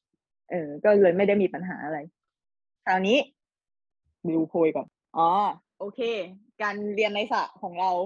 ก็จบลงเพียงเท่านี้ ครึ่งวัน เราเรียนในสระแค่นี้แหละ แค่แค่ครึ่งวัน แล้วหลังจากนั้นก็คือ ที่เหลือจะเป็นพวกทฤษฎีกับลงทะเลหมดเลย เออ เราเราลืมบอกแบบเขาเรียกอะไรวะ สเก็ตดูคร่าวๆของคอร์สเนาะอะมาแทรกไว้ตรงนี้แล้วกัน ก็คืออะอันวันของเมื่อวานเนาะที่เราเริ่มเรียนวันแรกก็คือตอนตอนเย็นที่เรียนดูคลิปวิดีโออะไรต่างๆ ตอนเย็นอืมถึงกลางคืน อันเนี้ยวันที่หนึ่งแล้ววันที่สองก็คืออันเนี้ยที่มาลงสระครึ่งวันเช้า เออ แล้วก็เดี๋ยวพอเนี่ยขึ้นมาเราก็จะอาบกลับไปอาบน้ำแต่งตัวอะไรอย่างเงี้ยแล้วแล้วก็ตอนบ่ายจะไปเรียนทฤษฎี ยังมีอีกเหรออันนี้จบวันที่สองมียังมีทฤษฎีอีกเหรอยังมีนี่ลงมาปฏิบัติขนาดนี้ก็ทฤษฎียังไม่จบ แล้วก็วันที่สามวันที่สามก็จะไปลงทะเลช่วงเช้า ตอนบ่ายก็เรียนทฤษฎีอีก แล้วก็สอบทฤษฎีว่ามันต้องเรียนเยเออะอจังงงไหมอะมันแบบทฤษฎีมันตามหลัง แล้ววันวันที่สี่วันสุดท้ายจะไปลงทะเลช่วงเช้า เพื่อสอบสอบดำน้ำสอบปฏิบัติ แล้วก็จบอืมแต่ตารางจะเป็นแบบนี้ อืมอะตอนนี้เราอยู่ที่วันที่สองเนาะตอนเช้าจบไปแล้วคือการลงสระตอนบ่ายก็คือกลับมาเรียนทฤษฎี ก็คือ อันนี้จะเป็นครูสอนแล้วจะไม่ใช่ไม่ใช่เป็นคลิปแล้วครูก็มาสอนก็มีเนื้อหาซ้ำกับเมื่อวานด้วยแหละก็ก็เพิ่มไปจากนั้นอีก แต่ว่าเนื้อหาสอนอะไรก็คือลืมหมดแล้ว ขอข้ามไปเลย แต่ว่า เออพอแบบ สอนแล้วครูบอกว่าเออแบบมันมันเสร็จเร็วกว่าเวลาที่คิดไว้ เขาก็เลยถามว่าจะเอาของบ่ายวันพรุ่งนี้มาเรียนเลยไหมพรุ่งนี้จะได้ว่าง เออ ซึ่งเราก็เรียนกันเลย ก็เลยแบบเหมือนวันเนี้ยก็จะก็จะยาวนิดนึง นี่มันก็แก๊จะงก็เลิกเย็น นี่มันแก๊งเด็กเนิร์ดแก๊งเด็กชัดๆเนิร์ดอะแต่คือวันที่ว่างก็คือไปตลอนเที่ยว ถ้าเป็นกูนะไม่เออจารย์จะกินเหล้าแล้วพรุ่งนี้ก็พรุ่งนี้ดิเขาห้ามพรุ่งนี้กินเหล้าจริงปะเนี่ยเออเออเออจริงคือ มาเรียนดำน้ำเวลาเวลาจะดำน้ำอะเขาห้ามกินแอลกอฮอล์เออคือคือเราจำ detail มากไม่ได้แล้วแต่มันจะเกี่ยวกับอะไรวะการการ recovery ตัวหลังจากขึ้นมาจากน้ำอะไรเงี้ยแนวแนวเนี้ยเออคือคือไม่ไม่ควรกินแอลกอฮอล์แต่ว่ากูก็กินอ๋อคือวันแรกอะที่เรียนที่เรียนทฤษฎีเสร็จตอนกลางคืนใช่ป่ะแล้วมันมีเพื่อนคนหนึ่งที่ไปด้วยกันอะคือชอบกินคราฟต์เบียร์เออ แล้วแบบเขาก็ไป research มาว่าที่เกาะเต่าเนี่ยมีร้านคราฟต์เบียร์เด็ดๆอยู่ร้านหนึ่งเออ แล้วแล้วเราก็ไปกัน ทุกคนชอบกินคราฟต์เบียร์ทีแฮชแท็กปลดล็อกเบียร์เสรี ประชาชนเบียร์เออ เออ เออ ตอนนั้นเหมือนจะเป็นครั้งแรก ๆ ของเราเลยที่ได้กินคราฟต์เบียร์เออก็แบบไปไปร้านแล้วก็มีเบียร์มากมายเรียงอยู่ในตู้แล้วก็เลยบอกว่า แบบอยากกินอะอยากลองแต่ว่าแบบเขาห้ามไม่ให้กินแอลกอฮอล์เออ ก็แบบอ่านิดนึงก็เลยขอแบบอันอ่อนๆมาลองเฮ้ยแล้วอันนั้นจริงอร่อยนะเอากูรีวิวเบียร์เฉยเลย มันเป็นเบียร์ที่รสชาติเหมือนชาเฮ้ยอืมอร่อยมากเลย จำไม่ได้แล้วอะไร เออต้องกลับเออไปดูรูป เบียร์คราฟต์เบียร์มันแบบเจ๋งมากเลยนะวันนี้อัดได้อีกตอนหนึ่งเลยอะเออแต่อาจจะต้องเชิญเชิญเออแขกรับเชิญเออเชิญมาเล่า เพราะว่าส่วนตัวไม่ได้เก่งขนาดนั้น แต่ว่านั่นแหละ มันเป็นเออนี่ก็กินอย่างเดียวอะเออโลกเรามีดีกว่า เวลาสิงห์และช้างอะไรอย่างเงี้ยนะเออจริงใช่ใช่ใช่เวลาไปอ่ากิกินอะ คือแบบเขาเขาถามแบบชอบแบบไหนครับอะไรเงี้ยคือบอกไม่ถูกอะได้แค่แยกได้แค่อร่อยไม่อร่อย แต่ไอประเภทต่างๆ คือไม่รู้จักๆ แล้วถ้าเราพูดไปว่าชอบแบบลีโอครับอย่างเงี้ยคนหันมามองทางร้านเลยนะแบบเหยียดอะอีอีนี่ เราเดาว่าแอลกอฮอล์น่าจะเป็นเรื่องออกซิเจนในเลือดอะไรอย่างนี้ละมั้งเดานะเออเออคิดถ้าจำไม่ผิดก็คือแนวแนวนั้นนะเพราะว่าเวลาลงไปดำน้ำมันจะต้องมีโรคที่ควรระวังคือโรคน้ำหนีบ อันนี้คือชื่อภาษาไทยนะลืมชื่อภาษาอังกฤษแล้วชื่ออะไรไม่รู้ น้ำหนีบอะซึ่งเอล เออเออเคยเคยลองเซิร์ชคำเนี้ยแล้วมันก็มีขึ้นมาเหมือนกันนะแบบ จะเป็นแบบแนวแนวแบบชาวบ้านที่ไปหาปลาหรืออะไรเงี้ย แล้วก็แบบเป็นเป็นโรคเนี้ยเออ แล้วก็พวกเนี่ยดักนักดำน้ำอืม เออจะจะมีเออ จะมีความเสี่ยงในการเป็นโรคนี้ถ้าดำน้ำนานๆ หรือแบบพักผ่อนไม่พอหรืออะไรแนวเนี้ยมีเออเออซึ่งเรื่องเนี้ยมันจะอยู่ในเลคเชอร์ที่เขาสอนด้วยนี่แหละเขาจะสอน อันเนี้ยเขาจะเน้นมากเลย แต่ขนาดเน้นนะกูลืมหมดแล้ว ผ่านมาสามปี เออ ถึงไหนนะ ถึงถึงวันวันทฤษฎีที่วันที่สองเรียนทฤษฎีจน เอออัดเรียนจนจบเลย อืมแล้วก็พอพอจบก็แบบหาอะไรกินใช่ไหมแล้วพอแบบ พอได้ออกไปเดินเล่นริมทะเลอะไรเงี้ย แล้วซึ่งมันเมื่อเช้าเราเพิ่งแบบทรมานจากการหายใจใต้น้ำมาใช่ไหมพอตอนเย็นอะ ได้ออกมาเดินเล่นริมทะเลอะแล้วก็คือแบบโห นี่มันคือคุณค่าของการใช้จมูกหายใจ เออมันรู้สึกอย่างนั้นจริงๆแบบรู้สึกดีจังที่มีลมหายใจอยู่อยากอยากกลับไปขอบคุณบรรพบุรุษเมื่อร้อยล้านปีก่อนเลยที่ตัดสินใจขึ้นจากน้ำมา ขึ้นจากทะเล เออเออเออมันดีแบบโอ้ยรอดแบบปลอดปลอดโปร่งสบาย เออคราวนี้อ่าสำหรับการที่เราไปเที่ยวไปกินอะไรนั้น ก็ขอข้ามไปก่อน อะกลับมาที่วันที่สามวันต่อมา เช้าวันต่อมานี่เราจะลงทะเลกันแล้วเออเขาก็นัดแต่เช้าเลยให้มาเจอกันที่ จุดนัดพบในรีสอร์ทอะไรเงี้ยเออ แล้วก็แบบจะนั่งรถไปกันไปที่อ่าวแห่งหนึ่ง เพื่อไปขึ้นเรืออีกที แล้วก็ออกไปดำน้ำเออ จุดที่เราจะไปดำน้ำกันเนี่ยเขาเรียกว่า lighthouse แบบ light แบบแสงอะแล้ว house แบบบ้านอืมประเอภาอบอกคาไว้รเฉยๆเออ บอกบอกไว้ทำไมไม่รู้แล้เผื่วอมีประโยชน์ แล้วมันเออมีเขา lighthouse ไหมนะแล้วมันมี lighthouse จริงไหมไม่ได้ดูวิวรอบๆเลย พอขึ้นไปบนเรือมันมีอะไรให้ทำตลอดอะคือแบบเลยก็เลยไม่ได้ไม่ได้มองรอบๆเลยเออเดี๋ยวเล่าให้ฟังว่าขึ้นไปบนเรือทำอะไร เออเขาบอกว่าที่เนี่ยคือแบบเหมาะกับการไปหัดดำน้ำอะไรอย่างนี้เพราะว่าแบบเป็นพื้นทรายแล้วก็ดำง่าย เขาว่างั้นนะอืมอืม แล้วก็พอขึ้นไปบนเรือใช่ไหมที่บอกว่า ไม่ได้ไม่ได้ชมวิวเลย เพราะว่าพอตั้งแต่เริ่มเริ่มขึ้นไปเขาก็จะมีบีฟมีอะไรเลยอะเหมือนแบบเขาก็จะสอนสอนการใส่อุปกรณ์อีกครั้งหนึ่งอะทบทวนว่าใส่ใส่อะไรยังไง แล้วเขาก็ปล่อยให้เราทำกันเอง คือเวลาดำน้ำอะจะมีบัดดี้ใช่ไหมต้องมีบัดดี้ดำน้ำก็คือแบบคนที่แบบคอยช่วยเช็คอุปกรณ์ให้กันหรือว่าคอย assign ว่าไว้ให้ช่วยเหลือกันตอนที่ลงไปใต้น้ำถ้าเกิดมีปัญหาอะไรอย่างเงี้ยอย่างเช่นสมมติแทงอากาศหมดเ e กูเลเตอร์เสียอะไรเงี้ยเราก็คือต้องเราก็จะไปหาบัดดี้ของเราให้เขาให้เขาช่วยเหลือเราอย่างเงี้ยพอขึ้นมาถึงบนเรือใช่ไหมเขาสอนประกอบอุปกรณ์แล้วก็ให้เราลองประกอบอุปกรณ์ด้วยตัวเอง แล้วก็ผัดกันเช็คกับบัดดี้ เออแล้วก็จะมีมี divemaster ซึ่งเป็น TA มาเดินตรวจอีกทีว่าแบบโอเค ทุกคนใส่ได้ถูกต้อง แล้ว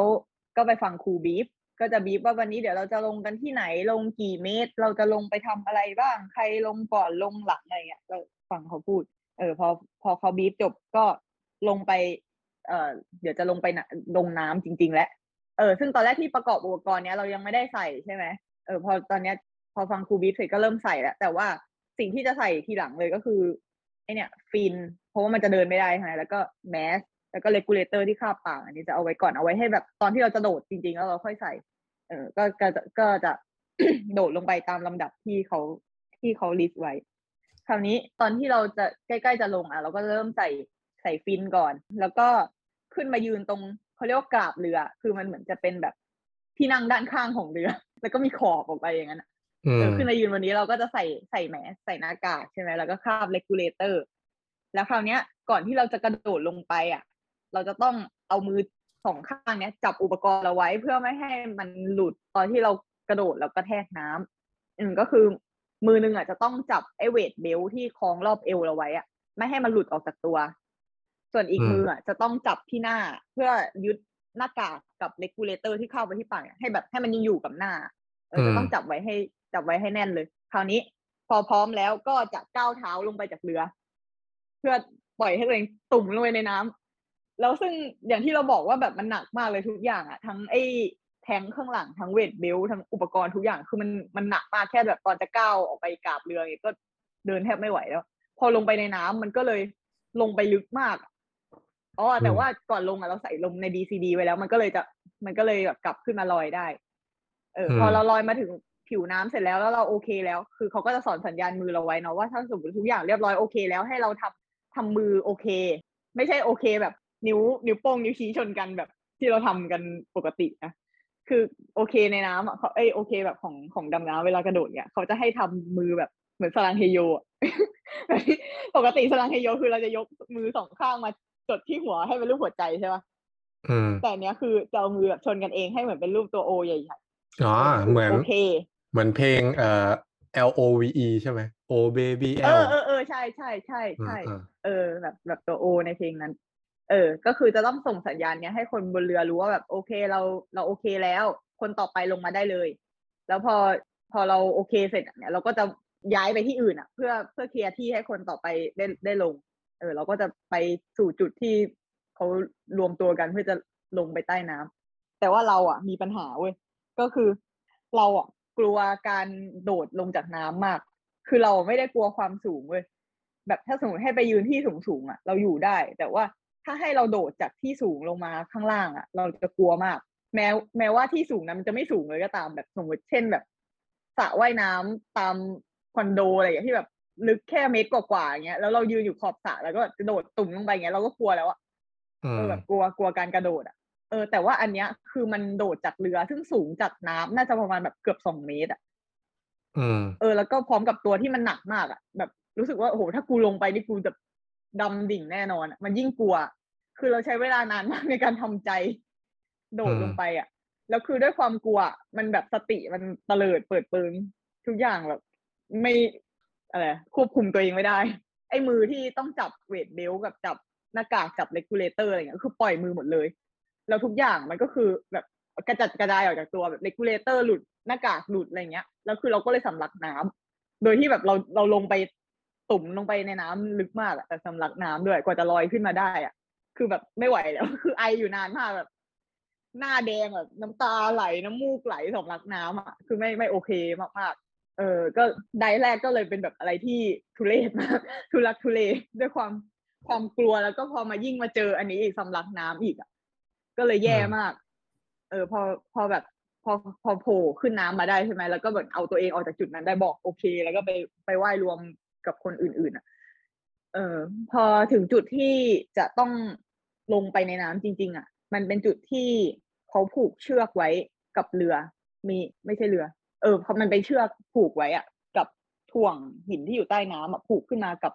ทุ่นมังข้างบน เออ แล้ววิธีการลงของเราคือจะต้องไต่เชือกเนี้ย เพื่อให้ลงไปในระดับระดับความลึกที่เราที่เราจะไปอยู่ เออ พอเรา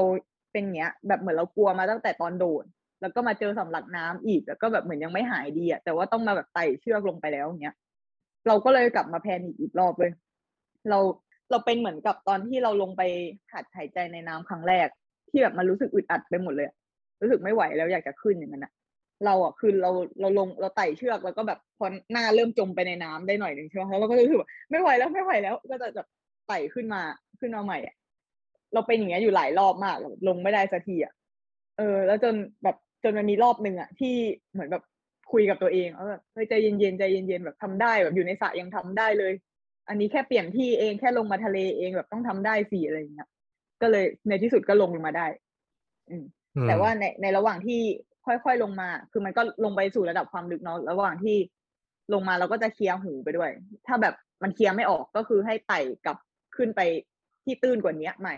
แล้วก็เคลียร์หู แล้วก็ลงมาเออก็คือเคลียร์หูไประหว่างทางเรื่อยๆ จนมาถึงแบบความลึกระดับหนึ่งเขาก็บอกให้ปล่อยมือออกจากเชือก แล้วก็ว่ายออกไปสู่ท้องทะเล เออ เพื่อไปรวมตัวกัน คราวนี้อืมพอไปรวมตัวกันแล้วทำอะไร ก็คือเขาให้ ให้ทุกคนแบบนั่งคุกเข่ากับพื้น เออ เพื่อเพื่อแบบเหมือนจะจะหัดแบบ ควบคุมตัวแบบลอยตัวขึ้นลอยตัวลงแล้วก็ใช้ skill ต่างๆ เหมือนเหมือน ตอนที่เราเรียนในสระว่ายน้ำอะแต่ว่าอันเนี้ยมา repeat ซ้ำในทะเล เออเดี๋ยวนะแล้วพอแบบขอความรู้สึกที่แบบ ขออ่า pauseขอ pause ภาพแป๊บหนึ่งนะคือตอนเนี้ยได้ถ้ามองมองจากข้างมองจากมุมกว้างเข้าไปก็จะเป็นทะเลแห่งหนึ่งที่ก้นทะเลนั้น อันสงบนิ่ง แล้วก็จะมีคนอยู่หกเจ็ดแปดคนเนี่ย นั่งคุกเข่าอยู่เงี้ยเหรอเออที่ใช่ที่ใช่ใช่ที่ก้นทะเลเลย ที่ใช่พื้นอ๋อน่าใช่สนใจเอถ้าอมีเออเนี่ยแล้วพอแบบได้มาถ้าเราเป็นถ้าเราเป็นปลาสักตัวหนึ่งแล้วเราแบบเผบังเอิญว่ายผ่านไปเราคงแบบทำอะไรกันวะแต่เนี่ยไม่ใช่คุกเข่าแบบเป็นหน้ากระดานนะแบบเป็นล้อมล้อมวงอยู่ด้วยกันนั่นแหละ ยิ่งดูทุกคนแบบหันหน้าเข้าหากันเออพิธีกรรมอะไรวะพิเนี่ยธีกรรมเนี้ยโอเค แต่ว่าความรู้สึกเราอะที่ได้คุกเข่าอยู่บนพื้นใต้ก้นทะเลอะรู้สึกแบบ เชี่ยแบบนี่กูนี่กูได้ทำสิ่งนี้ว่ะแบบ ได้ได้คุกเข่าอยู่ใต้ทะเลอะแบบเนี่ยเข่ากูเนี่ยอยู่ใต้ติดกับพื้นทรายเลยใต้ทะเลอืมเออแบบก็รู้สึกแบบ Amazing ตัวเองดีที่ที่ได้ทำสิ่งนี้อยู่ แต่คืออืจมริงๆตอนนั้นเหมือน ถ้าจำไม่ผิดน้ำก็ไม่ได้ไม่ได้ลึกมากนะ คือการที่เราเรียนคอร์สเนี้ย Open Water เนี่ย เราจะสามารถลงไปได้ถึง18เมตร แต่ว่าในในไดฟ์แรกเนี่ยเขายังไม่พาไปถึงขนาดนั้น อันนี้น่าจะถ้าจำไม่ผิดน่าจะแบบไม่ถึง10เมตรมั้งแต่ก็ลึกอะในชีวิตนี้ยังไม่เคยลงมาถึงขนาดนี้หรอกโอ้ยเออสิบเมตรนี่ก็ก็ตึกสามสี่ชั้นแล้วนะเออ ก็ก็ลึกอยู่นะเออลึกลึกลึกสำหรับการดำครั้งแรกใช่เออแล้วก็เขาก็เขาก็ให้ทำเอ่อ skill ต่างๆ เนาะเหมือน repeat ซ้ำอีกครั้งจากตอนที่ที่เรียนในในสระน้ำมา แต่ว่าคราวเนี้ย พอมันอยู่ในน้ำซึ่งลึกมากอะเราเราคุยกันไม่ได้อยู่แล้วใช่ปะใต้น้ำแล้วก็ถ้าเป็นตอนสระว่ายน้ำมันยังแบบเหมือนโผล่พ้นผิวน้ำขึ้นมาคุยกันได้ อันเนี้ยคือแบบภาษามือทุกอย่าง แบบเหมือนเขาจะมีสัญญาสัญญาณมือบอกว่าต่อไปจะให้ทำอะไรทำอะไรทำอะไรอย่างเงี้ยเออ ก็คืออเขาก็จะสอนเราตอนที่เรียนเลคเชอร์อะก็คือเราต้องจำให้ได้ว่าว่าถ้าเขาบอกเนี้ยคือให้เราทำอะไร จริง ๆ เราก็จำไม่ได้ทั้งหมดหรอกแต่ว่า บางอันที่เราจำไม่ได้อะเขาก็แบบแบบบางทีก็เขาก็ทำให้ดูอะหรือไม่ก็ลอกเพื่อนว่าเพื่อนทำอะไร ก็ทำตามอืมซึ่งไม่ดีเป็นนักเรียนที่ไม่ตั้งใจเรียนอืมจริงๆก็ตั้งใจแหละแค่จำไม่ได้ อืม แล้วก็พอแบบทำสกิลอะไรต่างๆ ครบทุกอย่างเขาก็จะให้เราว่ายเล่น ก็คือเขาก็ว่ายนำแหละครูว่ายนำไปแล้วก็ว่ายตามก็ชมวิวอะไรไปอะ ดูบรรยากาศรอบๆ แต่ตรงเนี้ยพอมันเป็นน่าจะเป็นที่สำหรับหัดดำอะไรอย่างเงี้ยเฉยๆมันก็เลยไม่ได้มีอะไรแบบน่าตื่นตาตื่นใจมากอะแต่ว่าสำหรับการดำน้ำครั้งแรกของเรา อะอะไรมันก็แบบ มันก็ว้าวไปหมดอะต่อให้ไม่มีอะไรเลย แค่แบบรู้สึกลอยตัวได้อะอันตอนเนี้ยเริ่มควบคุมตัวเองได้แล้วแบบหายใจเข้าให้เยอะสูบลมเข้าตัวเอง แล้วจะลอยหายใจออกปล่อยลมออกจากตัวเองแล้วจมอะไรอย่างเงี้ยพอแบบมันเริ่มทำได้แล้วแบบโหแม่งการเคลื่อนที่ในสามมิติว่ะ ปกติอะเราเราอยู่บนบกอะ เราก็ได้แค่แบบ หน้าหลังซ้ายขวาใช่ป่ะอันเนี้ยมันอืมเพิ่มบนล่างด้วยอะแม่งเจ๋งอืมมากเลยอืมเออแบบ โอ้โห การเคลื่อนที่ในสามมิตินี่มันดีจริงๆเฮ้ยมันแบบอืมมันอิสระมันรู้สึกแบบฟรีมากเลยเราว่ามันตอนแรกที่เราจะมาเรียนดำน้ำอะคือหลัก ๆ อะ เราแค่แบบเหมือนอยากมาดูปลาดูอะไรใต้น้ำใช่ป่ะแต่พอได้ลงไปจริงๆแล้วเราควรพบว่าไอ้สิ่งที่มันแบบว้าวอะ สิ่งที่แบบตื่นเต้นน่าตื่นตาตื่นใจหรือชอบมากกว่า ก็คือการที่แบบมันเคลื่อนที่ได้อย่างฟรีมากเลยอะทุกทิศทางอะ ซึ่งบนบกเราทำไม่ได้อะเฮ้ยมันมันเจ๋งมากเออ แต่ว่า ไอ้บรรยากาศรอบๆตัว ก็ยังก็ยังมีอะไรที่อะไร มีมีอะไรที่น่าตื่นเต้นอยู่เหมือนกันอย่างเช่นแบบ ในในลงในไดฟ์แรกอันเนี้ย ก็สิ่งที่เราว้าวก็คือแบบการได้ว่ายผ่านปะการังโขดใหญ่ ๆ มากอะแบบเหมือนเป็นหินเลยอะเหมือนเหมือนหินที่แบบสูงท่วมหัวเราอะเป็นซอกหินอะซอกตึกแล้วก็ว่ายว่ายผ่านไปตรงนั้นแบบโอ้ปะการังใหญ่มากอะ แบบที่เราอยู่บนบกเราคงไม่ไม่มีทางได้เห็นใหญ่ขนาดนี้อะอืมเออ แบบไม่มีใครเอาขึ้นมาให้เราได้อะแบบใหญ่ขนาดเนี้ยเออแต่อันเนี้ยเราได้ได้ลงไปดูถึงที่อะเออแล้วก็อืมมีแบบพวกฟองน้ำอะไรเงี้ยปะการังฟองน้ำใหญ่ๆอะไรเงี้ยตรงแถวนี้ไอ้ไดฟ์แรกจะเจออะไรแบบนี้นึกถึงชีววิทยาโอเคที่เรียนมาปะเออไม่ค่อย ไม่ค่อยนึกถึงตอนแรกก็คิดว่าตอนแรกคิดว่าจะจะเจอตัวอะไรบ้าง เออเออที่ที่เคยเรียนมาเนี่ยพอไปถึงลงไปถึงข้างล่างจริงๆมันแบบ คือมันรอบตัวไปหมดจนนึกไม่ทันอะแล้วคือมันกำลังแบบสนุกกับการเคลื่อนที่ด้วยอะแล้วก็แบบอืมอันไหน อะไรว่าแบบมันมันเยอะอะทุกอย่างรอบตัวมันเยอะไปหมดมันมันมันคิดไม่ทัน แค่ชื่นแล้วชมความสวยงามก็แบบโอเคละพอละแล้วอะไออืมอุณหภูมิมันหนาวแบบที่เราระวังตัวว่ามันจะหนาวไหมอืมจำไม่ได้จำไม่ได้ว่าหนาวไหม คิดว่าไม่หนาว เท่าที่จำได้คือจำจำได้ว่าไม่ไม่ได้รู้สึกอะไร เอออมไอไอไอชุดเนี้ยมันก็กันได้ประมาณนึง แล้วก็เราว่ามันไม่ได้ลงน้ำลึกมากด้วย แล้วก็มันเป็นประเทศไทยอะ ซึ่งมันไม่ได้หนาวด้วย ก็เลยโอเคเออเออแต่ว่าเนี่ยตอนแรกเราเราแพนิคใช่ป่ะตอนที่โดดลงมาจากเรือ แล้วก็ตอนแบบกำลังไต่เชือกดำลงไปในน้ำอะแต่พอแบบเหมือนปล่อยมือจากเชือกแล้วแบบ เริ่มไปว่ายอยู่ใต้ท้องทะเลได้แล้วเออมันดีแบบดีมากๆอะ ดีจนแบบยอมแลกกับความกลัวตอนที่โดดลงมา เอออืม คราวนี้พอว่ายไปสักเดี๋ยวเขาก็แบบหมดเวลาแล้วให้ทุกคนขึ้น เออ มันมีมันเป็นความรู้สึกที่แบบเหมือนเด็กไปเล่นกับเพื่อนอะ แล้วแม่ก็เรียกกลับบ้านก็เลยแบบเออจะต้องกลับแล้วเหรอ ขออีกห้านาทีอย่างเงี้ยคือมันมันดีมากแบบอยากอยู่นาน